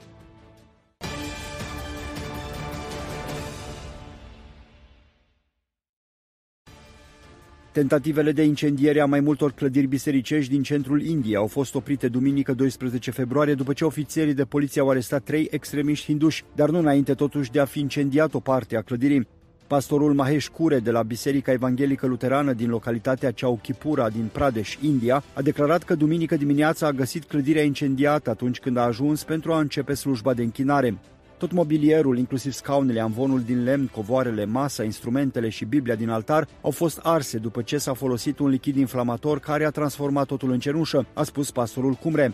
Poliția din Kesla a arestat trei persoane bănuite de incendiere și au mai subliniat că atacatorii erau hinduși, în principiu elemente marginale, care nu aparțineau vreunui grup extremist cunoscut sau unui partid politic. Nu este primul atac de acest fel. Mai multe biserici din zonă au fost atacate de către persoane agresive care au oprit serviciile de închinare, au profanat clădiri și au amenințat cu bătaia și cu moartea preoții, pastorii și și creștini. În comentariile sale de deschidere la reuniunea cabinetului de duminică, prim-ministrul Benjamin Netanyahu a confirmat că Iranul a atacat săptămâna trecută o navă civilă de transport israeliană în Golful Persic. Rapoartele neconfirmate ale presei din Orientul Mijlociu au spus că dronele iraniene au atacat Campos Square, un petrolier sub pavilion liberian deținut de compania maritimă Zodiac, aflată în proprietatea magnatului israelian Eyal Ofer. Declarațiile primului ministru au fost prima confirmare israeliană a atacului. Nu s-au raportat victime sau pagube substanțiale în atac care a fost atribuit Corpului Gărzilor Revoluției Islamice, ce au sarcina să apere regimul clerical al Iranului și să împiedice armata iraniană să preia puterea.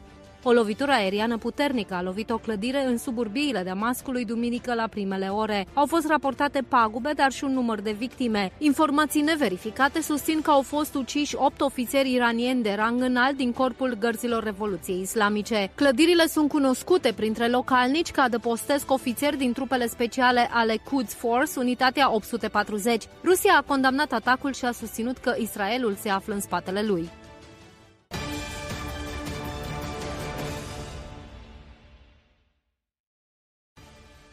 Liderul opoziției Yair Lapid a avertizat duminică dimineața că Israelul pierde sprijinul și prietenia Statelor Unite ale Americii ca urmare a acțiunilor guvernului. Reformele judiciare ale guvernului Netanyahu ar putea submina alianța Statele Unite ale Americii-Israel. Americanii vorbesc cu mine tot timpul și sunt îngroziți de ceea ce se întâmplă, a spus Lapid într-un interviu pentru presa israeliană.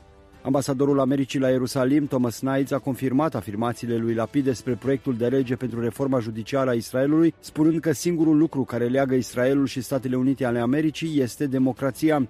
Ambasadorul Statelor Unite în Israel, Thomas Knights, a declarat în weekend că administrația Biden îi cere premierului Netanyahu să încetinească planul legislativ al guvernului de a schimba sistemul judiciar. Presiunile din partea americanilor au venit și din partea secretarului de stat al Americii, Anthony Blinken, care a vorbit sâmbătă seara cu Netanyahu. El a abordat relațiile dintre Israel și palestinieni și o soluție negociată cu două state și a subliniat necesitatea urgentă ca israelienii și palestinienii să ia măsuri pentru a restabili calmul.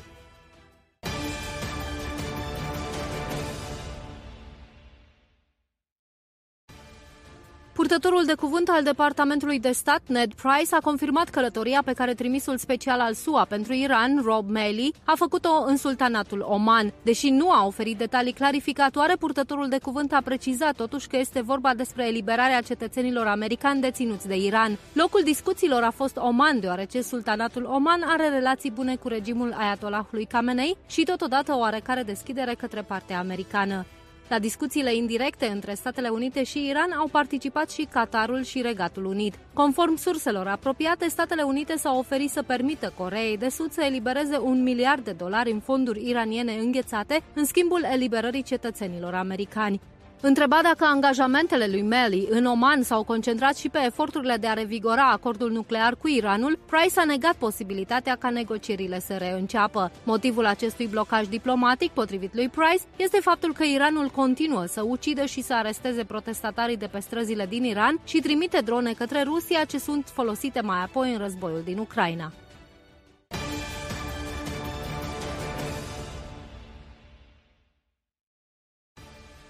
Un eveniment rar va avea loc la o galerie de artă din Londra, Sotheby's, ce va prezenta în perioada 22-28 februarie, ceea ce se presupune a fi cea mai veche Biblie în limba ebraică, cunoscută sub numele de Codex Sason.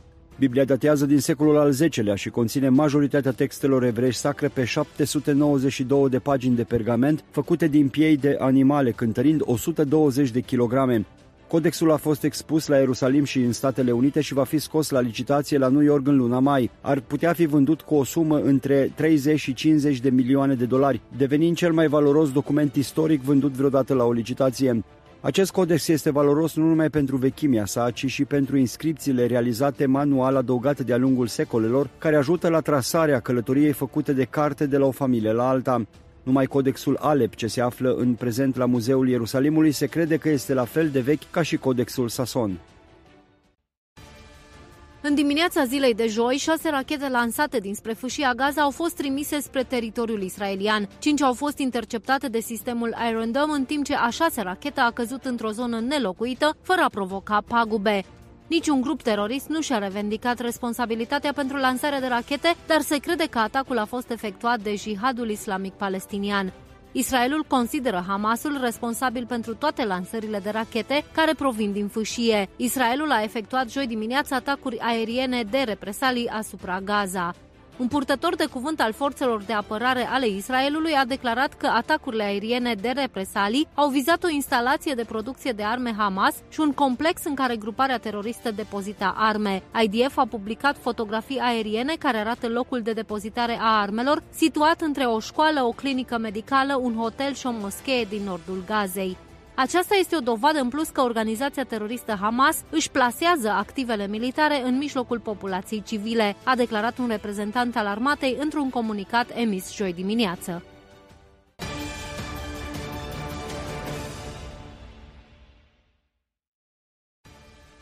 Poliția israeliană a ridicat nivelul național de alertă în urma violențelor de miercuri din Sihem. După ce au efectuat o evaluare a amenințărilor, comandanții au decis să întărească prezența poliției, în special în Ierusalim, zonele de graniță și orașele centrale. Amintim că 10 palestinieni, majoritatea membri ai unor grupuri teroriste, au fost uciși în lupte grele în Sihem când forțele de securitate israeliene au intrat în oraș pentru a aresta doi palestinieni căutați pentru un atac terorist. Cei doi fugari se ascundeau în interiorul unei case protejați de membrii ai grupărilor Lions Den și Jihadul Islamic Palestinian. Presa palestiniană din Gaza spune că Hamas este supus unei presiuni fără precedent din partea altor grupuri armate pentru a se răzbuna.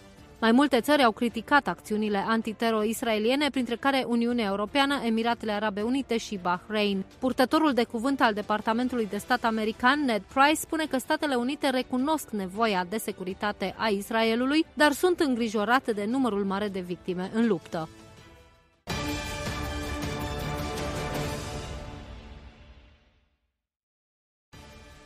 Pe măsură ce tensiunile cresc în legătură cu programul nuclear al Iranului aflat în fază finală, atacurile iraniene pe căile navigabile din Orientul Mijlociu și din alte părți din regiune au captat atenția tuturor, a declarat marți pentru viceamiralul Brad Cooper, șeful flotei a cincea a Marinei SUA, care patrulează în apele din jurul peninsulei arabice, inclusiv în strâmtoarea Hormuz, intrarea îngustă a Golfului Persic, prin care tranzitează 20% din totalul petrolului mondial. Cooper spune că în ultima perioadă a văzut o creștere a activităților agresive din partea Iranului în regiune, asta ținând cont că viceamiralul are o experiență de 2 ani în care a condus flota a cincea din Bahrain. La începutul săptămânii, Agenția Internațională pentru Energie Atomică, organul ONU de supraveghere nucleară, a anunțat că aparatele lor din Iran au detectat niveluri de îmbogățire a uraniului de 84% puritate, cu doar 6% mai puțin decât puritatea necesară pentru a crea o armă nucleară modernă. Pentru bomba de la Hiroshima s-a folosit uraniu îmbogățit la 80%. Iranul a negat aceste informații, spunând că sunt rezultatul unei erori de măsurare.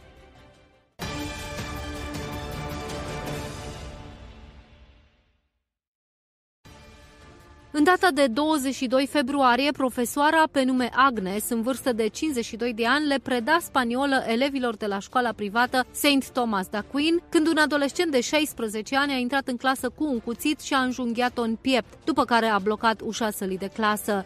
Informațiile colectate de postul public francez TF-ON spun că atacatorul a fost dezarmat de un alt profesor. Poliția a spus că nu are antecedente. Serviciile de urgență sosite la școală nu au reușit să resusciteze victima. Presa franceză a spus că profesoara era mama doi copii. Autoritățile nu au vorbit până acum despre motivele atacatorului. Ministrul francez al educației, Pap Ndiaye, s-a deplasat la fața locului și, deși era programată o conferință de presă în care se aștepta să se cunoască mai multe detalii, aceasta a fost anulată. Ultimul profesor ucis în Franța în circunstanțe similare a fost Samuel Patty, a cărui crimă a fost motivată de ideologia jihadistă. Profesorii de pe rețelele sociale au spus că acest nou atac readuce la viață coșmarul anului 2020. În urma informațiilor din partea Agenției Internaționale pentru Energie Atomică referitoare la faptul că Iranul a îmbogățit uraniul la un nivel de 84%, cu doar 6% mai puțin de nivelul de îmbogățire necesar pentru o bombă nucleară, Israelul își intensifică pregătirile pentru un atac asupra programului nuclear al Iranului. În contextul în care discuțiile diplomatice sunt blocate de mai multe luni, iar Iranul continuă nestingerit programul său nuclear intrând într-o fază finală, Israel se pregătește pentru soluția militară. În ultimele săptămâni, premierul Benjamin Netanyahu a avut cinci întâlniri pe tema iraniană, în care s-a decis ridicarea semnificativă a nivelului de pregătire a aviației israeliene pentru un atac asupra instalațiilor nucleare din Republica Islamică, a relatat marți o televiziune din Israel.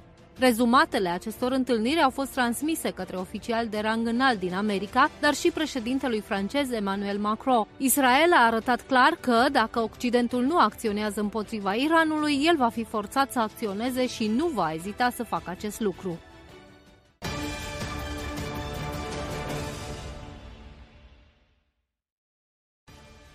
În timp ce situația politică din Israel este departe de a fi calmă, nici situația din Iudea și Samaria nu dă semne de liniștire. O luptă armată a izbucnit miercuri în orașul administrat de autoritatea palestiniană Sihem din Samaria, după ce forțele israeliene au înconjurat o clădire în care se ascundea un terorist căutat. Soldații armatei israeliene, ofițerii poliției de frontieră și membrii unității de elită a forțelor speciale Yamam au luat parte la operațiunea din Kashbach din Sihem. Teroriștii au deschis focul asupra forțelor israeliene, care au răspuns cu aceeași măsură. Nouă teroriști au fost uciși în lupte, inclusiv doi care fuseseră implicați într-un atentat terorist de anul trecut. Teroriștii uciși și răniți erau membri ai jihadului islamic palestinian, precum și din alte câteva grupări teroriste mai mici. Oficialii din domeniul sănătății ai autorității palestiniene au raportat că 97 de arabi palestinieni au fost răniți în luptă. Niciun soldat israelian nu a fost ucis sau rănit în luptă.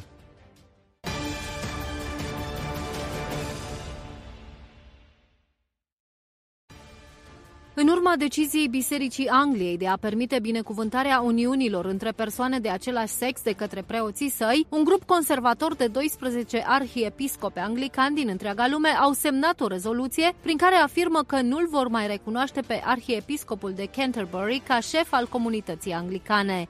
Anunțul de săptămâna aceasta a marcat ceea ce ar putea fi începutul unei rupturi istorice între bisericile anglicane. De-a lungul anilor, Biserica Angliei a făcut schimbări doctrinare importante, promovând agenda sexuală LGBT globală și renunțând la anumite învățături biblice morale. Toate aceste schimbări au dus la fricțiuni între conducătorii bisericii și între membrii. Acesta este motivul pentru care un grup numeros de biserici din mai multe țări a declarat acum într-o scrisoare comună că nu-l va mai recunoaște pe preotul Justin Welby ca lider al comunității mondiale anglicane. Adunarea Generală a Bisericilor Anglicane, programată pentru perioada 28-31 mai 2024, se anunță a fi extrem de importantă pentru viitorul mișcării anglicane.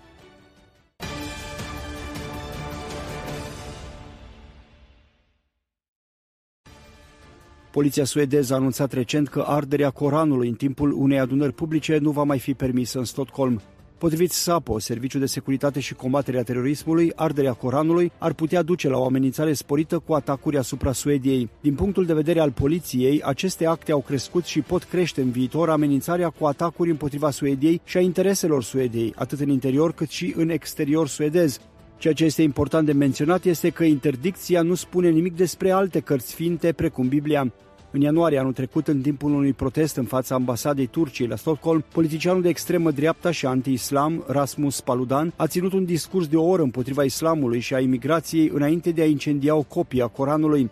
Acest lucru a stârnit critici în întreaga lume islamică și a înrăutățit conflictul cu Turcia din cauza propunerii Suediei de a adera la NATO.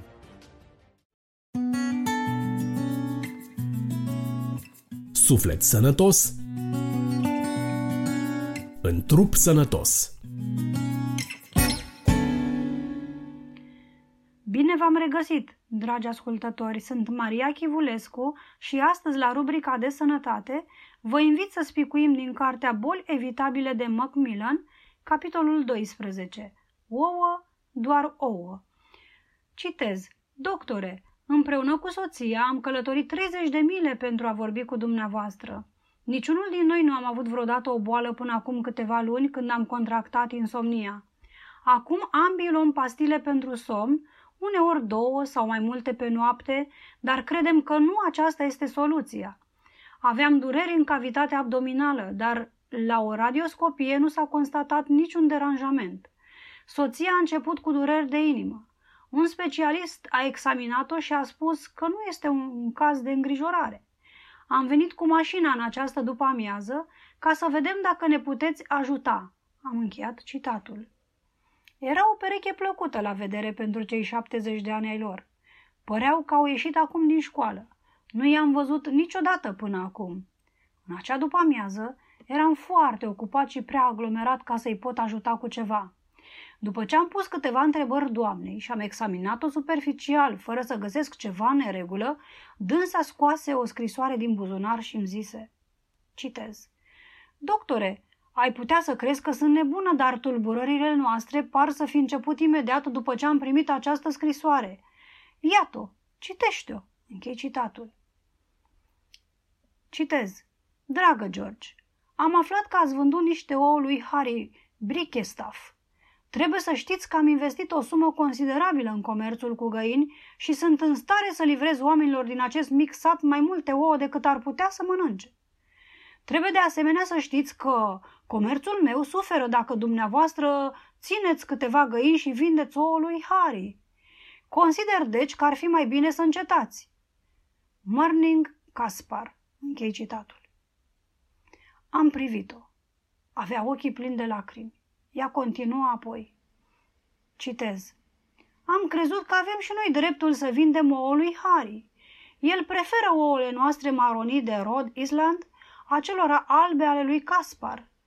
Din acea zi, Marnin Caspar a refuzat să mai vorbească cu noi când îl întâlneam pe stradă.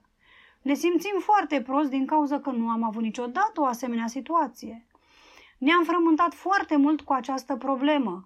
Eu cred că tulburarea noastră provine de la ouă, numai de la ouă. Închei citatul. Apoi își propuse că, după ce vor ajunge acasă, vor abandona comerțul cu ouă. Am sfătuit-o să încerce acest lucru căci merită. Câteva luni mai târziu, fica lor mi-a spus că au făcut exact ce și-au propus și că niciodată în viața lor nu s-au simțit așa de bine ca acum. Ei au încetat să mai ia somnifere și nu au mai avut nicio suferință sau necaz. Desigur, ei au avut tot dreptul să continue a vinde ouă. Desigur, ei au considerat ca o capitulare în fața lui Marnin Caspar. Ar fi o nebunie. Oare a fost? Ei au cheltuit deja aproape 200 de dolari pentru examene radiologice și alte tratamente, în timp ce câștigul din ouă se ridica abia la câțiva dolari. Exprimată în dolari și cenți, afacerea nu era deloc rentabilă. Pe lângă aceasta, ei ar fi pierdut pacea sufletească a cărei valoare nu se putea prețui. Mai relatez o întâmplare fără prea multe comentarii. Ud, prieten al meu, a fost surprins să afle că un preot a părăsit amvonul acum câțiva ani și s-a apucat să practice medicina. Întrebată de ce a făcut aceasta, el a răspuns, citez, M-am apucat de medicină, fiindcă am constatat că oamenii plătesc mult mai mulți bani pentru a se îngriji de corpurile lor decât de sufletele lor. Închei citatul. Câțiva ani mai târziu, omul acesta a părăsit medicina și a devenit avocat. Foarte nedumerit, prietenul l-a întrebat din nou și a primit răspunsul. Citez. M-am apucat de avocatură pentru că am constatat că oamenii plătesc mai mulți bani pentru că își fac de cap decât pentru trupul și sufletul lor. Închei citatul. Ce adevărat era!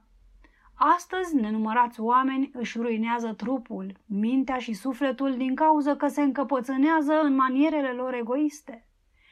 Mare valoare are proverbul care spune că nebun este omul care zice că nu poate să fie mânios, dar înțelept este omul care nu vrea să fie mânios. Un bărbat și o femeie au scăpat de insomnie, nefericire și boală pentru că înaintea dreptului lor de a vinde ouă au pus îndemnul inspirat al cuvântului lui Dumnezeu. Citez. Și dacă cineva te silește să faci o leghe, fă cu el două. Matei, capitolul 5, 41. Nebunie să mergi o leghe în plus și să-ți asiguri pacea sufletească și un somn liniștit noapte după noapte? Oricine a făcut acest lucru poate să confirme binefacerile reconfortante din punct de vedere medical pe care le-a experimentat pe propriul trup. Isus, dând îndemnul acesta, cu siguranță că s-a gândit nu numai la trupurile și simțămintele noastre, ci și la sufletele noastre. Citez. Ori și cine vrea să se judece cu tine și să-ți ia haina, tu lasă-i și cămașa. Matei, capitolul 5, versetul 40, închei citatul. O astfel de purtare nu se potrivește cu mândria noastră, dar este cu mult mai preferabilă pentru sănătatea și fericirea noastră. Fiecare din noi trebuie să decidă dacă este mai bine să acționeze pentru satisfacerea mândriei sau pentru a sănătății.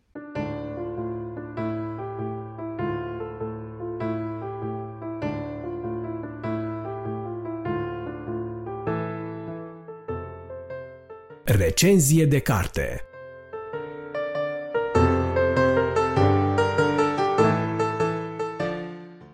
Bun găsit, dragi ascultători, eu sunt Bogdan Suciu și în cele ce urmează, cu ajutorul lui Dumnezeu, sunt bucuros să fiu gazda dumneavoastră, adresându-vă o nouă invitație la lectură sub forma unei recenzii de carte creștină. Autoarea pe care vreau să vă propun spre lectură cu prilejul acestui episod este Agnes Scott Kent, o autoare care s-a născut în anul 1884 și a murit în anul 1972. De-a lungul activității sale literare, Agnes Scott Kent a publicat mai multe cărți, cărți creștine, care prezintă biografiile unor oameni ai credinței, ai unor oameni care portretizează exemple luminoase de curaj, rugăciune și credință. Voi menționa doar o singură carte din opera lui Agnes Scott Kent, și anume Rahela, care cred că este și singura tradusă în limba română.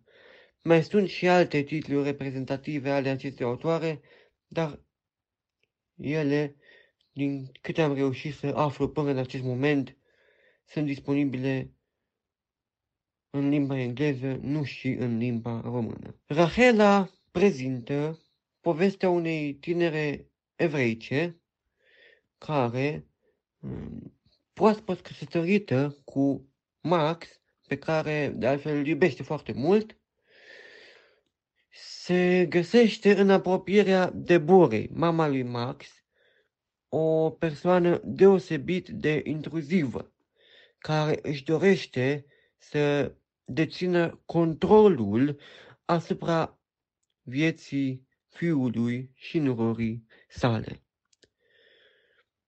Imediat după căsătorie, viața Rahelei capătă o turnură complexă, inconfortabilă din cauza vizitelor din ce în ce mai frecvente ale Deborei, care au culminat, cele din urmă, cu mutarea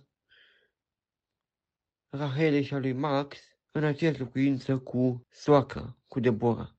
Lucrurile, așa cum spuneam, au continuat să evolueze într-o direcție nefavorabilă, dar o schimbare neașteptată, o lumină apare în viața Rahelei, odată cu momentul în care aceasta a găsit o Biblie.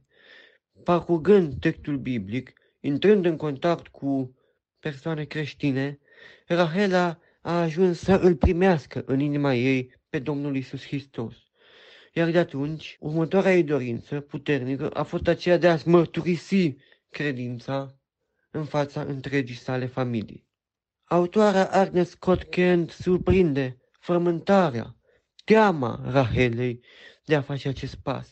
Dar, în cele din urmă, cu toate că este într-un moment dificil, cu toate că este într-un moment în care este bolnavă, Rahela face totuși acest gest al mărturisirii și le spune membrilor familiei sale faptul că l-a acceptat în inima ei pe Domnul Isus Hristos, care este Fiul lui Dumnezeu. Acest lucru complică mult relațiile Rahelei cu familia sa, pentru că în acea familie de evrei practicanți, creștinismul nu doar că nu era apreciat, ci era de-a dreptul detestat. Astfel, Deborah o urăște și mai puternic pe Rahela, pe nora sa, și atunci când Rahela are un copil, Deborah îl încurajează pe Max să o izoleze pe Rahela de, de copil. În cele din urmă, Rahela sfârșește prin a fi alungată din familia sa. Va reuși Rahela să își păstreze credința? Va reuși să își reîntâlnească familia? Sunt câteva întrebări la care vă invit să aflați răspunsul parcurgând cartea Rahela, carte scrisă de Agnes Scott Kent. Ceea ce vreau să vă spun este că această carte este printre primele uh, scrieri creștine pe care le-am parcurs. Am descoperit această carte cu mai mulți ani în urmă, într-o perioadă în care nu aveam un contact foarte intens cu ceea ce înseamnă literatura creștină și creștinismul la modul general și mi-a rămas în minte, reflectând la această carte, reamintindu-mi de lectura acesteia, mă gândesc la exemplul de curaj al Rahelei, la puterea ei de a rămâne aproape de Domnul Isus și de a accepta, de a traversa despărțirea de copil, despărțirea de soț și alte experiențe, fiecare în parte deosebit de dureroase. Vă recomand cu bucurie această carte, Rahela Agnes Scott Kent, disponibilă și ascultătorilor nevăzători ai revistei Lumina Vieții, printre cărțile digitalizate la Radio Vocea Evangheliei Sibiu. În speranța că veți accepta invitația mea la lectură, eu vă mulțumesc pentru atenția acordată și vă dau întâlnire data viitoare la o nouă recenzie de carte. Bunul Dumnezeu să vă binecuvânteze pe fiecare în parte cu pace, cu bucurii, cu toate cele bune și de folos. Poșta redacției Așadar, iată-ne ajuns și la finalul acestui număr, dragi ascultători.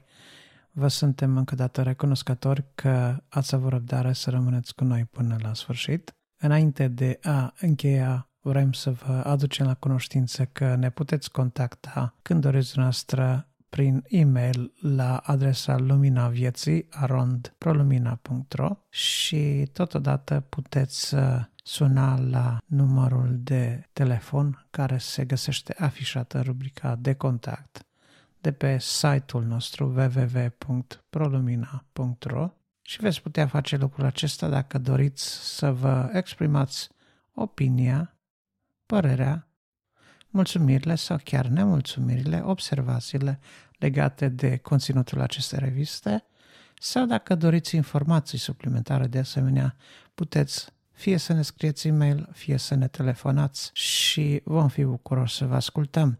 În cazul în care doriți să colaborați cu ProLumina la realizarea acestei reviste, de asemenea vă suntem uh, recunoscători și dacă vom considera că materialul sau conținutul pe care vreți să-l propuneți este potrivit pentru revistă, vă vom menționa, vom publica la momentul uh, potrivit acel material bineînțeles nu înainte de a anunța alăturarea noastră la colectivul redacțional.